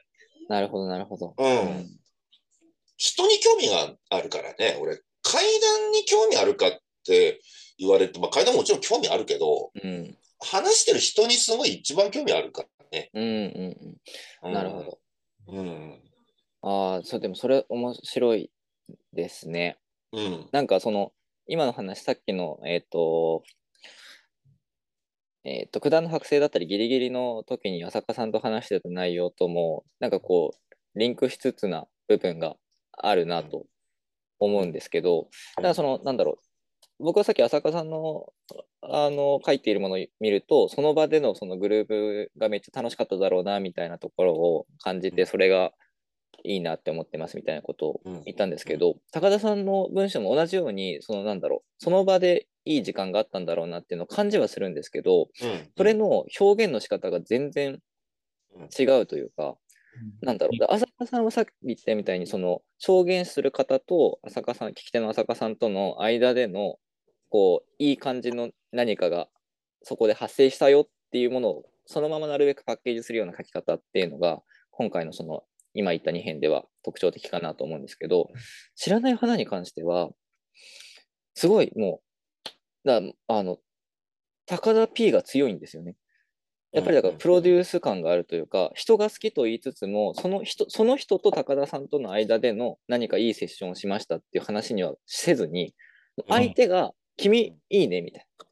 君いい素材だから、それをこう、こっちで素敵に加工するよっていうスタンスなんですよ。いや本当本当にそう、本当にそう。えだからそれがすごい、うん。なんか、だその、高田さんの今回のこの本の書き方としても、その内里さんとこう浅香さんの作品をの間をこうつなぐようにして自分の作品を配置していってみたいな、さっきのお話も含めて、うん、なんかすごいそ、やっぱりそのこう、あの、体験者の話の書き上げ方みたいなところも含めて、すごいこうプロデューサー気質うんというか、まずはその、いいと思った人を、あの、素材として扱うっていうことに、すごいこう特徴があるのかもな、みたいなことを、うん、思いましたね。うん本当にそうだと思うよ。だから、文章にしたことによって相当この人のこと美化してるよね。ああ、うんうんうんうん。うん。実物よりもきっと美しく書かれてるような気がするんだけど、それは往々にしてあるね。なんか、本当にそういう、そのまま言われたことあるもん。なんか、あの、あなたから聞いた話こうしましたよって見せたら、まあ、かその人の家族全員出てくるんだけど、うんうん。あなんかうちの家族全員美化されてるって言ってたもんね。いや喜んでたんだけどね。はいはいはいで話自体は変えてないから、うんうんうんうん。にしてもやっぱその時のこう、ちょっと忘れちゃったけど、なその時の俺はほら、し心象とかの描写もするわけじゃん。そうですね。うんうんそれそれがやっぱ、あのーすごい美化されてる。うんうんなんか息子を思う気持ち、そこまでじゃないよくらい俺美化してたらしいんだよ。すごい息子思いな母親として書いてしまったらしいんだよ。でも、でも、そうすることによって、怪異が際立つから、はいはいまあ、そこは、うん、全然強調して、なんだ悪いことと思うなら、恥ずかしいと思わないし、うんうんうんな。結構いい読み物になってる。うんうんうん。うんなるほどな。うん。僕多分高田さんの中で一番のその衝撃的だった、一番最初のうん。第一の衝撃が、あれは何に入ってたんだ？青森のやつかな。あの、上京して辛かったうん。話が、お女の人？あそうです、そうです。なんか、あの、青森かあら上京してきて辛くて、なんかベッドに横たわって立ち上がれなかったんだけどみたいな。足見えるやつか。あ、そうかな？ああ、多分足だ、足がこうあって、うん。あれがすごい衝撃的で、その、なんだろう、うん。もう、だんだんだんだん、こう、記憶を失って衰弱していって、うん、もうなんかこう、よ、なんかもう、世の中つまんないなみたいな、生きてるのつまんないなみたいになっていくうん。様子を、ものすごいその、内面をモノローグで書いていくっていうことをこう、されていて、あ、うん。こんなに踏み込むんだというか、あの、うん、うん、あのそれぞれその1対1での関係性がある中でその人から話を聞いたものを作品に仕立て上げるっていう時に、うん。その人の心情っていうものにこんなに突っ込んで書くみたいなことができてしまうんだっていうところで、うん、うん、うん、うん、うん。なんかだからちょっと怖えなこの人ぐらいに思ったんですよ。うん、なんか今の、でそこでなんでそんなことができちゃうんだろうっていう時の仮説としてなんかトラさんみたいな人なんじゃないかっていうのをちょっと思ってたんですけど、うん。なんかやっぱり今日のお話だったり聞いててもどちらかというともうなんか、あのそれぞれの人のことを一回素材として扱って、もう作品のための素材として見るっていう、まあ、一個逆にちょっと突き放して、うん。うん見るような態度があるからこそ、うん。ああいったものが書けるんだなっていううん、ふうにちょっと今勝手に腑に落ちうん、ました。うん。うん。ななんか、まあ、さっきのほら、あのー装飾のない階段じゃないけど、バンって音なんて、本当は本当にバンだってことがないって話なんだけど、結局そこの問題があるから、うんうん。うんと、その人と、じゃあ、その、俺が、ある、あ、あのーまあ、ある種ブースト、その人の人格ってものにブーストかけて文体、文、あの、文字にしてるっていううんことが、まあ、ある、ある、や、やってるわけなんだけど、うんうんうんじゃあそうじゃない状態って何なのって話うんにならない、そうですね。ちょちょうどよく完全にその人を言葉で表現することなんかできないよ。うんできないし、うんと、そうしたことによって、そのエピソードが面白くなるかならないかっていうところがあるじうんゃん。うん。あの、いや、僕、あの、ちょっとつ全然つまんない描写になってますけど、これこの通りなんですよっていうものを書いたりするじゃん、俺がうんね。うんあの、ちょっと漏れないんで、あの、このまんま書いたんですよって言って。で、読者が読んで、全然面白くねえなって思って、これ誰が得すんだって話じゃん。うんうんうんうん それは趣味でやれよって話なんだよね。そもしそうしたいなら。うんうんじゃなくて、面白くしなきゃ。だから。うんうんうん。で、面白くするための、そのブーストのかけ方の程よいところ、完全に嘘ではない。うんうんうん。じゃあ、何かっていうと、やっぱちょっと、辛かったんですっていうのの辛かったの上に、とても辛かったです。とてもをつけるとか。うんいや、これくらいだったらいいじゃん。うん辛かったんですの言葉には、ひょっとしたらとてもはらんでる可能性があるから。うんその人が辛かったんですって言ったとしてねうん。はらんでるものを引っ張り出してる。引っ張り出すと、過剰に見えるっていうだけ。はいはい だから過剰 過剰になっていくんだよ。でも俺はその過剰、はらんでるものっていうのはあくまで俺がはらんでると睨んでる。うんうん本当ははらんでないかもしれないけど、俺ははらんでるものを見出してる、そこから。うんうんで、そのはらんでる部分はいくらでも言葉にできるから、うんまあそれをしていくと山田洋次になるんじゃないの？うんうんうんうん。なるほだから、うん、その、うん、な、何をはらんでるかを、あの、掴むときに、まあ、感受性、俺はまあ自分で、自分でもやっぱり泣いちゃう、すぐ泣くから感受性豊かだと思うんだけど、あのーはらんでない、その俺が感受した感覚ってものは間違ってるかもしれないんだよね。うんうんうん俺の中に一回入れたときに、俺の歴史と多分、どっかでこうシンクロしてるものを感受してると思うんだけど、そんで、そんなつもりじゃなかったのにっていうものを俺はとキャッチして泣いてる可能性があるんだよ。うん。うんだから、でもそんな俺が実は階段としてやる、やってると、まあこうなるよねってことだよね。うんうんうん。うん、すごくひょ憑依しちゃうし、憑依したその形が、あの、実物とは全く違うかもしれなくても、あの、もう俺は受け止めちゃって、受けちゃったから。うんうんうんうん。で、それを文章にするときはもうそうなるっていうことだよね。ああでもそっか今の話かなりなんだろうすごい根本的なところで重要だなと思ったのがうん。実話怪談のそのさっき言ったような本当にあったことだから、なるべくそこにこう、なんだろう無無媒介にどうにかその言葉も含めてあの、介さずにありのままのことを表現していきたいみたいな欲望があるとして、うん。そもそも証言者の証言そのものじゃないわけじゃないですか、実は書いてうん。うん。書き手だったりうん、語り手に一回フィルターが通ってるっていう時点でもう一個媒介してるんですよね。だから、うん。あの、その体験者のそのまま見た世界がそのまま出てくるっていうものではなくて、その体験者が見た世界をもう一人別の世界を持った人が、あ、一回こう、受け取った上で、そこの中でうんなるべくそのままの形で出そうっていうような、えっ、と、形になってるから、なんかそもそもな生音じゃないんですよね。アンプ、アンプが通るというか。体験したその時間だけが生音で、体験者が言語化した時点でもうアンプ取ってるからね。そうなんです、そうなんです、そうなんです。その人のボキャブラリーもわかんないし、どれくらいそういう表現力あるかもわかんないわけだうんから、うんうん、そうなん体よ。験ってものを言語化した時点で、それはもう生の体験ではないわけよ。いや、うんうん、そうそう。だから、そこもひっくるめて実話ってうちらは呼んでるけど、本当に厳密に言うならば、実話の、つと和の間にすごい隔たりがあるんだよね。うんうんうんうん。で、なおかつそれを俺みたいなのがひょいひょい出てきて受け取った時に、さらに隔たりが生まれるわけ。うんうんうん。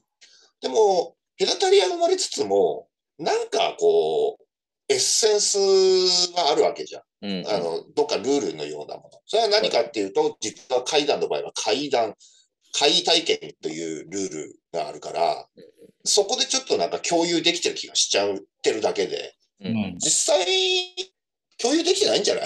いや、うんうんうん。すごいぶっちゃけると。なるほど。ああ、面白い。が、あの、漢字したものを書いてるっていう言い方をしてましたけど、うんあの、柳田国夫が、あの、遠野物語を書いた、うんうんうん。は結局、岩手県の遠野出身の佐々木貴前から聞いた話を柳田が文章にしてるわけですけど、うんそのお遠野物語の前書き、初言の中で、柳田は、あの、佐々木貴前から聞いた話を、引き取るままに書きたりとか、うんうんうん。取るままに書きたりっていう書き方をしてないんですよ。どう書いても、ん感じたるまま書きたりって書いてああうんうんうんうん。ま、まさにそれ、まさに俺が言ったことをもう上手に話してるわ。感じたるままに書いてんだよ。うんそうそう。うん。そこがだから、やっぱり実話怪談なんだろうなっていうのは、そうそうそうそう。だから本当はね、そこまでみんな踏まえた上で読んでくれたらどんだけ健全かと思う。うん。あのーうん。まあ、その、いわゆるビリーバーという皆さんがいましたね。まあ、怖いんですよ、ビリーバーが。すごい。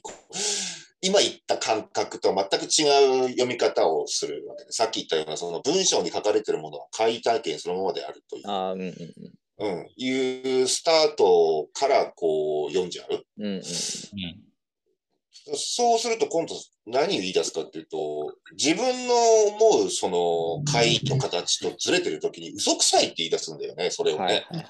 で嘘くさいもなんもないだろうっていうよりさ、うんうん、感じたるままに書きたりのものをさ、うんうん聞いたものをさ、うんそこに嘘も本当もない、嘘も本当もなくて何があるかっていうと、面白いものがあるんだよ、そこに。うんうんうんうん。だから面白い読み物としての実は書いただという。まあ、エピ語るとしたら、まあ、面白いエピソードを語ってるっていう感覚で、十分なんだよね、俺はね、本当うん。うは。ん。うん。なんだけど、まあ、そこで、その、いわゆるビリーバーの皆さんを切っちゃったときに、もう多分実は階段っていう、あのーフィールドはなくなるんだよ。売れなくなっちゃうから。すごい大事なお客さんだから、その人もね。うん。うんだからそこはまあ、きいや、その、あれなんだけど、やっぱりちょっと難しいよね、扱いが。うん。うん。うん。結局その話が、これはすごい本当にあったことなんだろうなって感じるとか、あるいはちょっとこれなんか嘘くさいな持ってんじゃないのとかって感じるのって、結局その人の感じたるままでしかない。そうそうそうそうそう。感じたるままに対感じたるままにの戦いが始まってんだよね。なんですよね別にそれではこの話を何人が嘘くさいと思って何人が本当っぽいと思ったかっていう統計を取ったわけでもないから、うんうん。ね、やっぱり感じたるままに書いたものを感じたるままに読者の方が読んでくれて、で、まあ、これはなんか嘘くさいなっていう意見はやっぱり、まあ、あって叱るべきだと僕は思います。あの、実は、うんうんが、あの、冠についてる時点で。うん。ただうん。さっき坂田さんが言ったようにう、ん。それが嘘か本当かっていう、その尺度だけで考えると、多分、エンターテインメントとしての実話怪談っていうのは、うん。今よりもちょっとつまんなくなっちゃうのかなっていうようにはうん。う。ん。うん。うん。まあ、嘘くさいなって思わせてしまったとき、ちょっと多分こっちの技巧が足んなかったのかもしれないしね。かんないけどね。ううん。それもすごい。かなって思うんですよね。なんか、うん。この作家は本当っぽいけど、この作家は嘘っぽいって、実はその人のなんか、会に対するスタンスとか趣味もあるうん。ので、うん。で、私、どっちかっていうと、その、実話怪談を書くって、まあ、翻訳に近いのかなぐらいの感覚なんです。うんうんなんか、まあ、翻訳、まあ、結構翻訳も原理主義者って多いと思うんですけど、うん。あの、原文を本当にそのまま綺麗に訳してるのが本当の翻訳だから、うんやっぱりそこでちょっとこう、ほなんか関西弁を入れるとか、うんこう、なんか日本にしかない単語で代用するのが違うみたいな、っうん。ていう人も多いと思うんですけど、結構それに近いかなっていう。面白い。うん。公約対跳躍みたいな感じの戦いってことです。そうそうですね。うん。まあ、翻訳と跳躍の中間くらいが一番面白いけどね、翻訳はね。う。うんん本当にガッチガチで翻訳された本の読みにくいことといったら、たまんないよね。本当に。うんああ、でもそっか。翻訳はすごいいいですね。すごいしっくりきますね。うん。うんやっぱりだからそのこそ、その人自身が使ってる語彙がそのままぴったり他の人にも当てはまるかどうかわからないみたいなところで、どう言い換えてあげたりとか、どう膨らませてあげると、その本人が感じたり、その書き手が感じた感覚みたいなものを表現できるかっていうときに、やってる作業って確かにめちゃくちゃ翻訳に近しいものが起こってるんだなっていうのが、うん。そうね。あの、そのまん、だから、それこそ跳躍よりにもしていかなきゃいけない時があるわけでさ、うんうんうん翻訳していく中で、このまんま文章にしたらちょっと、誰もついてこれないぞみたいなさ、うんうんあの、うん、時にその隙間をなんか埋める何か自分の言葉入れなきゃいけなかったりとかする意味でも翻訳なんだろうね。そうですでもやっぱね、読者がいるわけだから、うん。単に自分で記録してる翻訳じゃないわけじゃん。うん自分のだけの資料じゃなくて、読者がいるから、読者向けのものを書こうっていう話だよね。うんうんうんなるほど。なんか、今回の怪談三件は、ちょっと僕ね、手元に今一冊もなくて、Kindle で見てるんですけど、うーん、なんだろうな。内地さんのやつがやっぱり一冊の中でめちゃくちゃ聞いてんだよね。うんうんうん。うん。まあ、逆に、うん、逆に言うと、あの、浅香さんのこう、後半の怒涛パートっていうのが結構入れ子構造みたいになってるのが、やっぱり面白いなと思って読み返すと。なんか、うん箱の中にもう一個箱があるみたいな。うんうんうんうんうん。で、なんかやっぱその辺の構成にこう、ガンって振ったのってやっぱりさっき言ってたあの山田洋次監督みたいにフィルムにハサミを入れる。うん。高田さんのセンスだから、やっぱそうんの入れ子構造をあえて作ったっていうのは、やっぱりうんすごい編集として際立ってるなって実際その後半の浅香さんのその怒涛のパートの中バリエーションってすごい濃いんですよね。うんなんか12色クレヨン全部揃ってるよみたいうんな感じの出し方なので、うんなんかその辺もちょっと2倍、なんか1冊っていうの2冊読んでるみたいな、うんうんうんなんかそういうちょっと不思議な編集だなっていうのは。うんうんうん普通こうしないよね。普通こ絶対しんなないですよね。絶対しないよね。うんよく、てかよくやったし、これに誰も言おうとないぞ本になったわ、本当に。こん な、強調でこんな風になってる実は階段もないからね。うんあの、目次を変えた瞬間に、これ大丈夫かなこれって思いましたからね。すごいせ、すごい攻めてるよね。うんはい。でも、これでいいん、これこれしかないと思ってやったからね。これしかないなって思った。並べていくうん中で。うん。だから本当に、なんだろう、あの、えっと、僕がその本読みの文脈から入ってきてるので、あれですけど、その、怪談本の読んだ時に、一番こうびっくりしたのは、目次にしか書いてないんですよね、書き手の名前が。えっと、うんそれぞれのタイ、まあそれぞれのところに行くとタイトルしか書いてないから、うん。読むときにこれ誰が書いたんだろうっていうのを知りたかったらまた目次に戻っていかなきゃいけないっていう。で、これがちょっと、ちょっと不親切に感じてたというか、なんか、あの、やっぱりどうしても書き手と結びついたところで、い読んでみたいみたいな感覚がすごいこう強かったんですけど、今回の階段三下は、目次見なくても読んでると、あの、書き手の、あ、多分この、これはこの人が書いてるっていうのが分かるぐらいに、なんだろうな、分かるような、あの、強度を持っているものが多くて、まあそれが、その、なんていうのかな、実話階段において、どれほど良いことなのかが分からないまま喋ってるので、もしかしたら失礼なこと言ってるかもしれないんですけど、すごいだから、それぞれの書き手の個性がきちんとこう粒立っているし、だからこそ、この後半の怒涛のこの朝霞パートの多彩さが、その、なんていうのかな。その書き手の、あの、技巧だったり世界観みたいなものを提示する場として機能している感じがあって、僕はすごいこう、グッときながら読んでましたね。うん。うんうん浅香さんはね、あれなのよ。うーんとね、まあ俺、まあもう編集でもすごい何回も読,、ま、読むことになるんだけど、あの、なったんだけど、やっぱエンタメ力が強いね。うんうんすごいうんうん。うん。うん。で、その、エンタメの中で、一話一話の書き方をちょいちょいこうアプローチを変えて、エンタメ階段のバリエーションってものをかなり見せたなっていう感じ、ありがたいです。。うん、うん。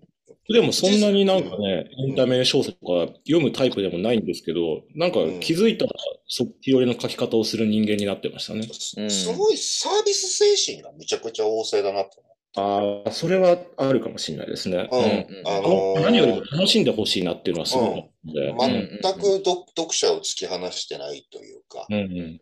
うん、この話の面白いポイントはここですよっていうのははっきりわかるうん感じ、感じだね。うん、で、内出さんはさっき言ったように本当に現代美術のような方だと思うんだよね。うん。あのーここ、ここですよ、ここ、ここっていうところは、あえてそういうふうで、もう、ポイントの当て方してない感じうん。で、うんう。うんんまあ、俺その中間ぐらいじゃない多分。多分、その間くらいなんじゃない？多分。ややり方、やり方としては。多う分んうん。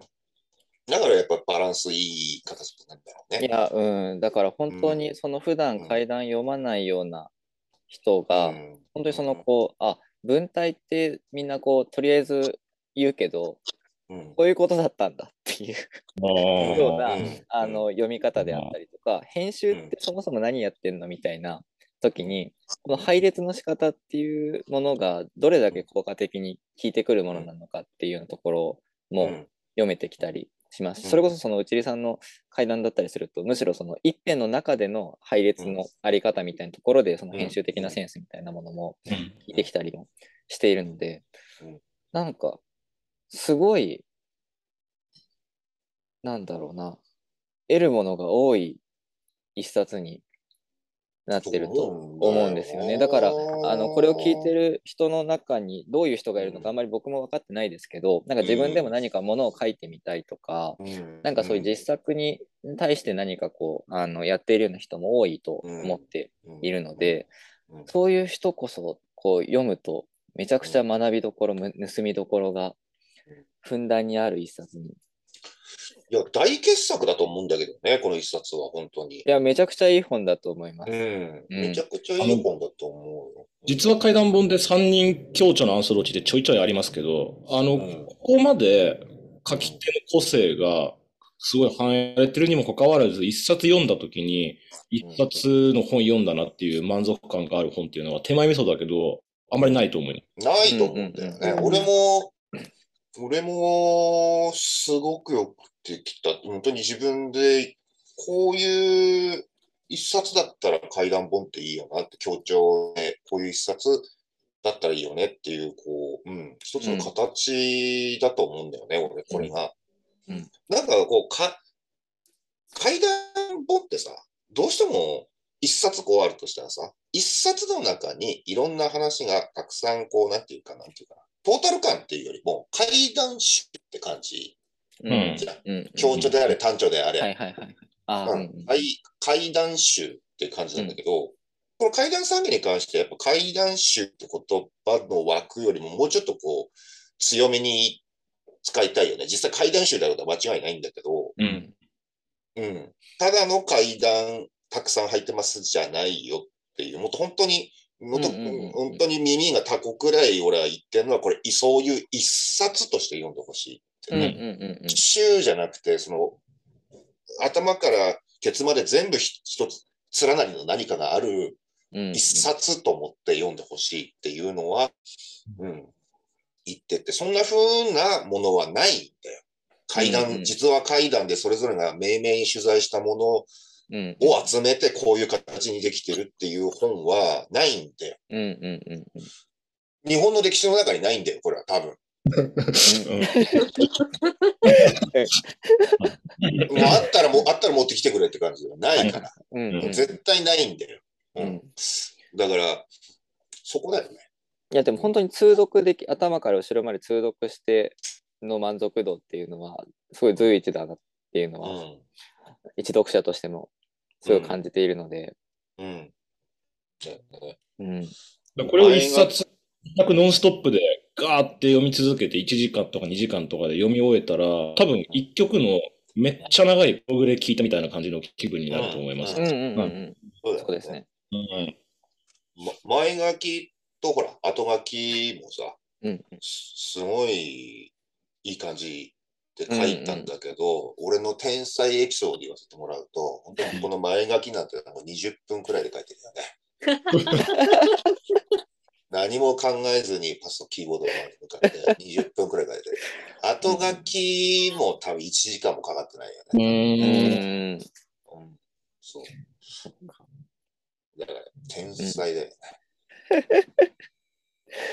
いやめっちゃ考えたみたいに、ちゃ考えたんだろうなって思われるけど、そんなに。雰囲気は掴んでたから。なんか、この表、素晴らしい表紙。橋本、うん。表紙素晴らしい。表この表紙の通りのイメージを頭の中に浮かべてたんだ、俺は。うんうんうんうんうん。そうこの表紙いいですよねなんだろう、うん家に安心して家に置きやすい はい。いいよね。なんかアイテム感あるよね。そうだから本当にそのなんだろう怪談本のあの、うん。なんだろう本好きとしての困りどころとしてはなんか怖い顔とかがデカデカとプリントされてるものが多くて家に置きたくない、あとそのそもそもこの本に似合う棚が見当たらないっていう問題がうん。大いにあると思うんですけど怪談産業はそういう意味ではあの割とどんな本棚にも馴染みやすいデザインでそうね。そこも含めてぜひぜひっていう表紙だったら、この表紙だったら、あれだよね、江戸川乱歩とかの棚に置いてもいいよね。うんそうですねうんうん。いけるよね。いけると思いますうん。いや、これだからすごい、その表紙のイメージで、んだから前書き書いてるとき、これ、この頭の中でこういうのを思い描いてたから、表紙来たときびっくりしたよね。あ、このまんまだと思って。うんうん。で、デザイナーがちゃんと前書きを読んだ後に作ってるっていう進行になってるのが素晴らしいよね。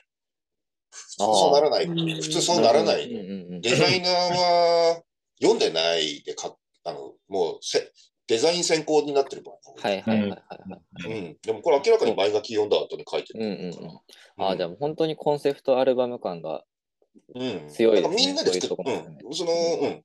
表紙が書いた人も含めみんなで作ってるような感うんじうんね。なるほど。いや、すごいな。いいですね。いい、うん。じゃじゃあすごくよくない？これ前、この本を手にすると、あなたの目の前に一本の大木が喫立するだってすごくない？すごいね、これ。うん。うん。気持ち気持ちのいいぐらいの自画自賛タイムが。そのその大木には無数の枝が生え、それらの枝先には形も、形ってこれ、像って書いて形にしてるのもいいよね。形も色も大小も違ったつぼみがついている。ページをめくるとつぼみが開くなんて、もうこれもう最高だよ。これ、こんな前焼き用だと本読む読書体験たるやだよね。うん。ワクワクしちゃうじゃん。なんか本を読むってことが、なんていうのかな、すごく素敵なことに思えるよね。そんなこと言われると。うん。ああ、この花はなんとまがまがしいのだなって、これはもう怪談ファンはこの言葉にぐっちゃられますよ、多分。あうんこういうの好きなんだよな、俺な、みたいなさ。感じの言葉をポイポポイポイティックに書くと、まあこうなるってことだようね。ん。うん。で、あなたの短足になびき花は散るって、こういう本と、本ってものと自分ってものの関係をここで書いてんだよ。うん。うん。本、花は散るって読み終わると終わるわけじゃん。その、うん読書、そのページが、エピソードが。で、それを持って花は散るって言ってるんだよね。えーそうして読み進めるごとにあなたは極彩色の花びらに埋もれていくっていうのは、読み終わったものが、その人の胸に残って、記憶に残っていく。あるいは、記憶に残らずとも、足元にある、読んだあなたっていうか、そこにいるんだよっていうことを表現してる。天才じゃない俺。雰囲気だけで書いてないから、俺全部理由があるから。うん。でここまで書いておきながらも、ちゃんとし商業的なそういう判断というか、前階段本の前書きであることっていうことを踏まえて、本書にえー収載された階段はすべて著者が体験者らから聞き取り取材をして得たエピソードを文章化した実は階段であるって、ここでちゃんと社会性も担保してるわけよ、俺は。うん。へ本を売らなきゃいけない編著者さる俺が、ただポエティックなことだけ書いちゃダメだよねっていうところで一回立ち止まって、こういう説明文も入れてるわけ、俺は。うん。うんうんどうどうよ？で、身の毛もよだつおぞましい話からって、もうこれ、ちょっとね、いかにもな言葉じゃん。身の毛も立つようなおぞましい話って、もう、形骸化した言葉でしょでもそういうのが、立ち読みしてちょっと買おうかなって人は、これ分かりやすいわけじゃん。うんうんうんだからそういう、あの、よくある言い回しでわざと書いてる。ここは、そんな独独特なこと書かなくていいところって判断から。え世界の深淵に触れたような不可思議さを持つ話まで取り取り揃え。っていうところもあれだね。まあこう、ただ怖いだけだとちょっとなっていう人も、世界の深淵に触れたような不可思議っていうと、なんか手に取りたくなるじゃん。あ、そういうのもあるんだって思う言葉でしょ？うん。奇妙な彩りを持った一冊に仕上げたって言葉を書くことで、実は記載の記載ってそういう意味なんだって。なんで全然意味わかんなかったけど、そういうことを言ってもらったのねっていうところまでも、ちゃんと文章にしてるわけ。そんなことはないっていう。聞いたことないですけどっていう人のためにね、これ、立ち読みしたらわかると。で、さて、花を開こう。あって、買おうって気にさせるじゃん。うんこんなこと言われたらもう買うよってなるじゃん。そして散らそうって、あ、じゃあ読むよってなるじゃん。うんあなたはそれが好きなのですからって言って、あ、こう、あなたとか言ってきてた。だ、太宰治みたいだね、俺はね。二人称ですよ、これ。うん、っうんていうとこからスタートしてるという。うん。うん。いや、ここもだからすごい本当にあの雑誌の関東源にみたいな、こう、本当にこの、これから始まる、あの、一冊のトンマナを、だったり、自分、読み手のモードをこう、整えていくっていう機能が、ものすごい、はい、出されてますよね。そうそうそう。うん。本当にそう、読み手のモードを整えてほしかったの。うんうんうん。で、まあそんなこと書いて、えじゃあどんなこと書いてあるのかなと思ったら、あのー貯金っていうすごいグロテスクな話から始まるっていうところで、うんあ、なんか雰囲気で書いていってんじゃなくて、これちゃんと怖い本だったんだうんうんよし買うぞって思わせるためだよね。うん。ううんん。うん。なるほど立ち読みする人の気持ち考えると、でここで一話目ふわっとした話だったらさ、うん。あ、なんか大風呂敷広げた割にふわっとした話のあれだと嫌だなって言って買わないかもしれないじゃん。うん。ああ、そうか。だから立ち読みで掴むためにも、この関東園からの1話目が1ページに収まる短いものみたいなところもそうそうそうそうそう。あるわけですね。そうそうう。ん。いうん、あの立ち読みの人が本当に怖いのって開いたときに、これ7、8ページあったりするとさ、多分読まないよね。うん。あまあ、確かにうん特に本読むの苦手だって思った人がたまたま開いたときにさ、これは2ページくらい終わってて、なおかつこういうちゃんと怖い話だったら、うんうんあ、これって私も読めるかもってなるじうん。うんうんゃん。うんっていう、っていう判断から貯金にしてる。うん。うんうんうん。で、次に管の剥製になってるんだよね。うんこれはなん、なんで次は管の剥製かっていうと、まあ、管が有名だからだよね。うん。うんうんうん。で、あのー、九段に関するものが載ってるなら、私買うわっていう階段ファンがもういるだろうっていう判断もあるね。うん。自分もこれすごいいい、いい話だしな。うん。うん。の剥製よかった。うん。それであれですね、やっぱ貯金が1話目なのが見事なのは、その、ザクロの種ってうん。いう表現が出てくるじゃないですか。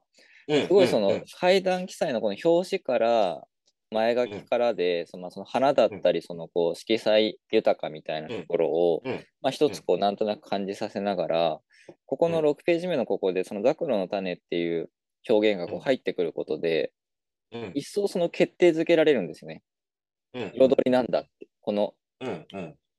実は記載っていうこの言葉が言うように、うん。その奇妙な彩りっていうところの、あの、映像的なカラーリングが。さりげなくここでうん。決められるんですよ、貯金を読んだ時に。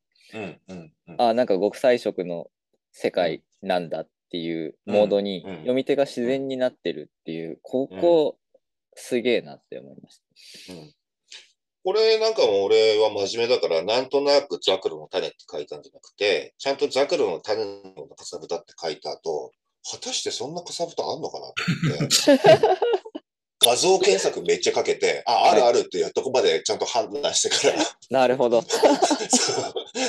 ななんか自分の中でザクロの種のかさぶたっていう言葉がいいなと思って、うんうん。いけんじゃね？えと思ったら、ザクロの種のイメージも頭の中にあったから、うんうんうん。なんだけど、あれ大きさどんなもんだろうとかさ、うん実際どんな色してたっけとか、質感どんなだっけってのが分かんなくなって、うんうんあ、ちょっとこれ実話に着地しにくいかもと思って、ちゃんと Google で検索して。なるほど。で、実際検索するとね、桜の種のようなかさぶたが耳のとこにできてるっていうイメージも、全然実は幻想的なようでも、リアルにそう、にちゃんと着地できてるものなのよ。うん。だから、俺本当に真面目なとこだよね。うん。本当にこのなんていうか。なんだろう。書きっぱなしのように、あるある意味その、あの、実話怪談の場合、うまさが鼻についても嘘くさいわけじゃないですか。だから、うんうんうんそこをこう感じ取らせないレベルで、こう、あの文章は書かれているんだけれども、実はそこにものすごいこう、高密度な計算や、うん。うんうん。配慮がなされているんだっていうのは、うん。そう、本当にね、こう、うん。なんだろうた、ただ読み飛ばすだけだともったいないうん。と思うので、うん。本当にね、本を読むのがうん。お好きな人に届いてほしいと勝手ながら。安アパートの怪人たちっていうのはあれだよ。メイフィールドの怪人たちのオマージュだよ。あやっぱそう完全に。だから、ジョーダンって、ジョジョーダンってが好きな人も買ってほしいなと思うし。うんうんううんん。であと、なんだろうね。うんうんと、まあ、流れで言うなら、安アパートの怪人たちって、まあ、アパートの話書いてるけど、その後に、えっと、ここに決めたっていうのに入ってるっていうのも、まあ、うんうんうん流れ、流れだよね。で、ここに決めたら先住者っていうところに入ってるっていうの。これ前半の方に物件物を言ってるのは、うん自己物件ブームだからなのよ。うん。うん、あ、今、自己物件ブームなんですか？まあ、自己物件ブームっていうのはもうしょそろそろ終わってんだけど、まあでもうん分,、分野として、あの、物件物っていうのの意識はやっぱ強いんだよ。すっごい。うんだから、物件物っていうのを最初の方に読んだ、置いた方が、これも立ち読みした人、まだこの辺も立ち読みしてるかもしれないじなるほど、なるほど。キャッチーゃん。なものうん、だからキャッチーなものを前に置いてる。いやー、そっか、面白いな。うん。面白いね。ちゃんと理由があるんだよね。この、めまいの後に、ファの日が来るっていうのも、これも、あれなんだよな。こう、うん、ね、しこれもね、理由があった。これは、お入りだったか まあでも、ファの日もギリギリ物件ものなんですよね、ここまでは。うん。な。あ、そううか、んそうか、そうだね。そうだね。あの日も、なんかこう、そううん、ななんか自分なりに多分やったんだと思った。うんうんうんファの日はね、でも物件ものにしてはやっぱ強いよね。その、このキャッチしてる側の力。うんうんそうですね。うん、そうそうそう。なんかその、ある要素とある要素って、こう、な、の、パワーバランスとかも考えてるの、こうグラデーションっていうか、うんうんの能力者の話なのか、物件の話なのかみたいなところのグラデーションも計算の中に入れてるんだよね。うんうんうん。で、オレンジの紙っていうのがポンって入るのは、これはもう完全に一回流れ変えたいかうんうんうんら。うん、うん、うん、うん。そうね。これ面白い。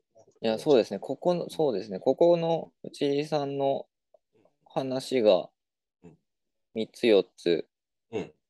連続するところで、一回こう、転調する感じはそう、店長、うん、そうそうそう。ありますもんね。ううん。ん、そうそうそで、店長して、真ん中に高田さんのさっきの話に出てた散らない花が入って、うん。うん。でここでまた、なんていうんですかね、こうちょっと、なんだろうな、ここ終わったら、ちょっとトイレ行っててくださいねみたいな感じになってからの私ゾーンが始まって、うんっていう。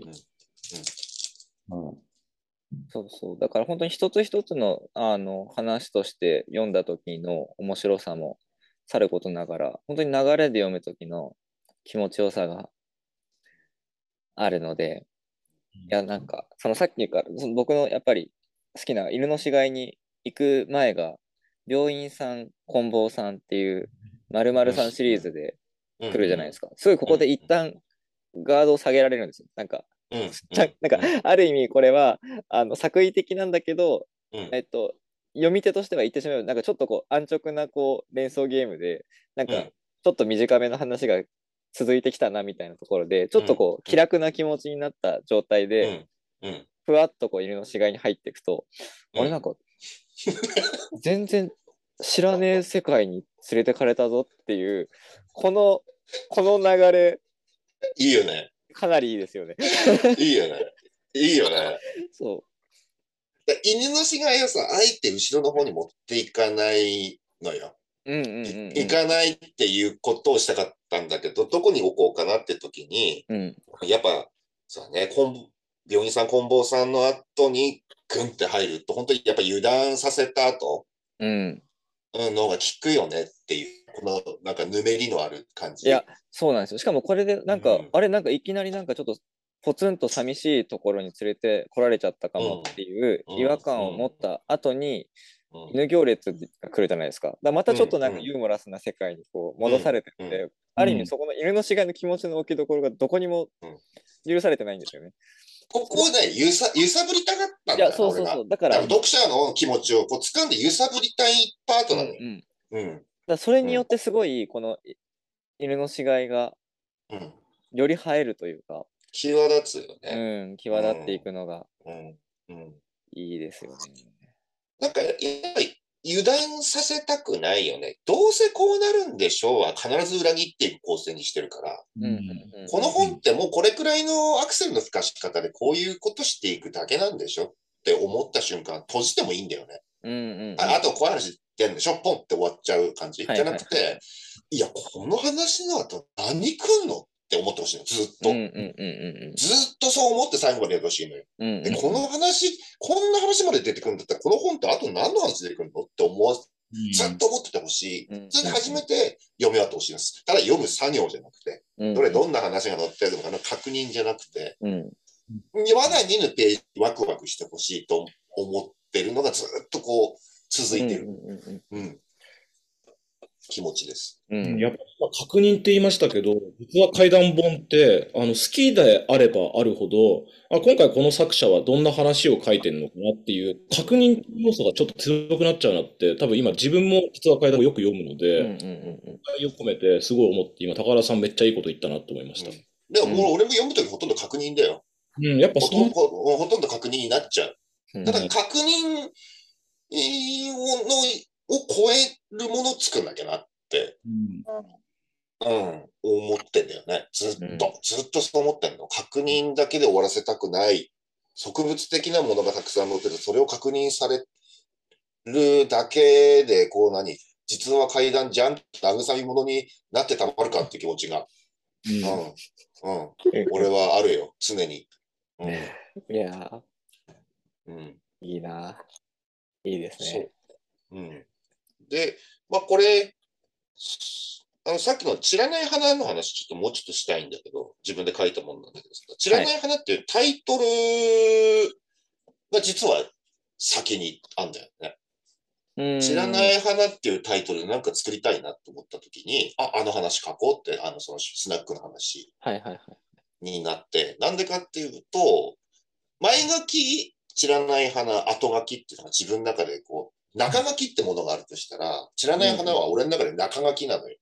うんうんうんあの、階段ってものはもう体験として終わっているものであって、えーっともう必ず過去のことなわけうん。じゃん。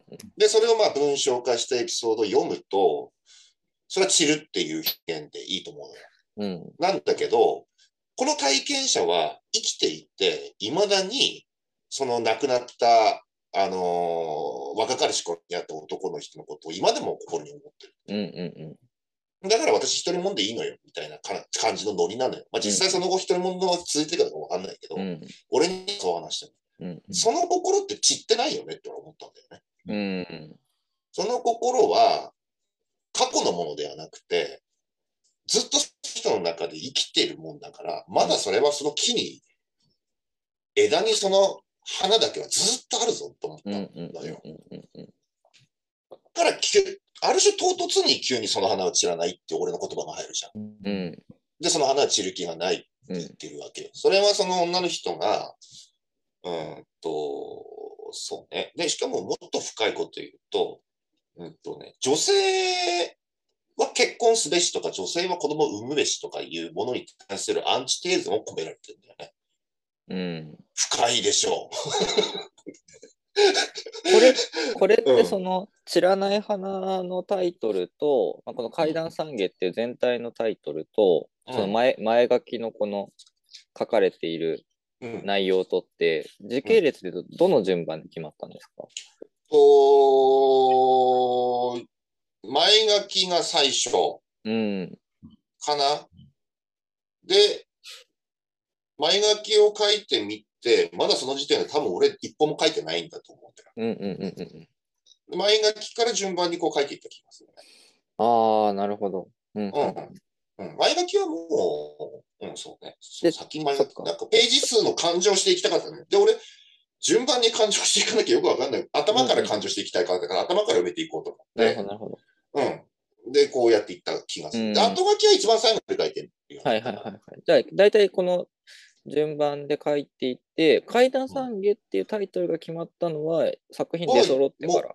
いや、じゃあ、ずっと前だよね。それもい前にそ。れはもう、わ我々書く前じゃなかった。違ったああ、じゃあた、うん、じゃあタイトルが先に決まって、その後に前書きが書かれてっていうそう。順番なんですそう。なるほど、そうなるほど。知らない花が書かれて、後書きが書かれてる。うんうんうんうん。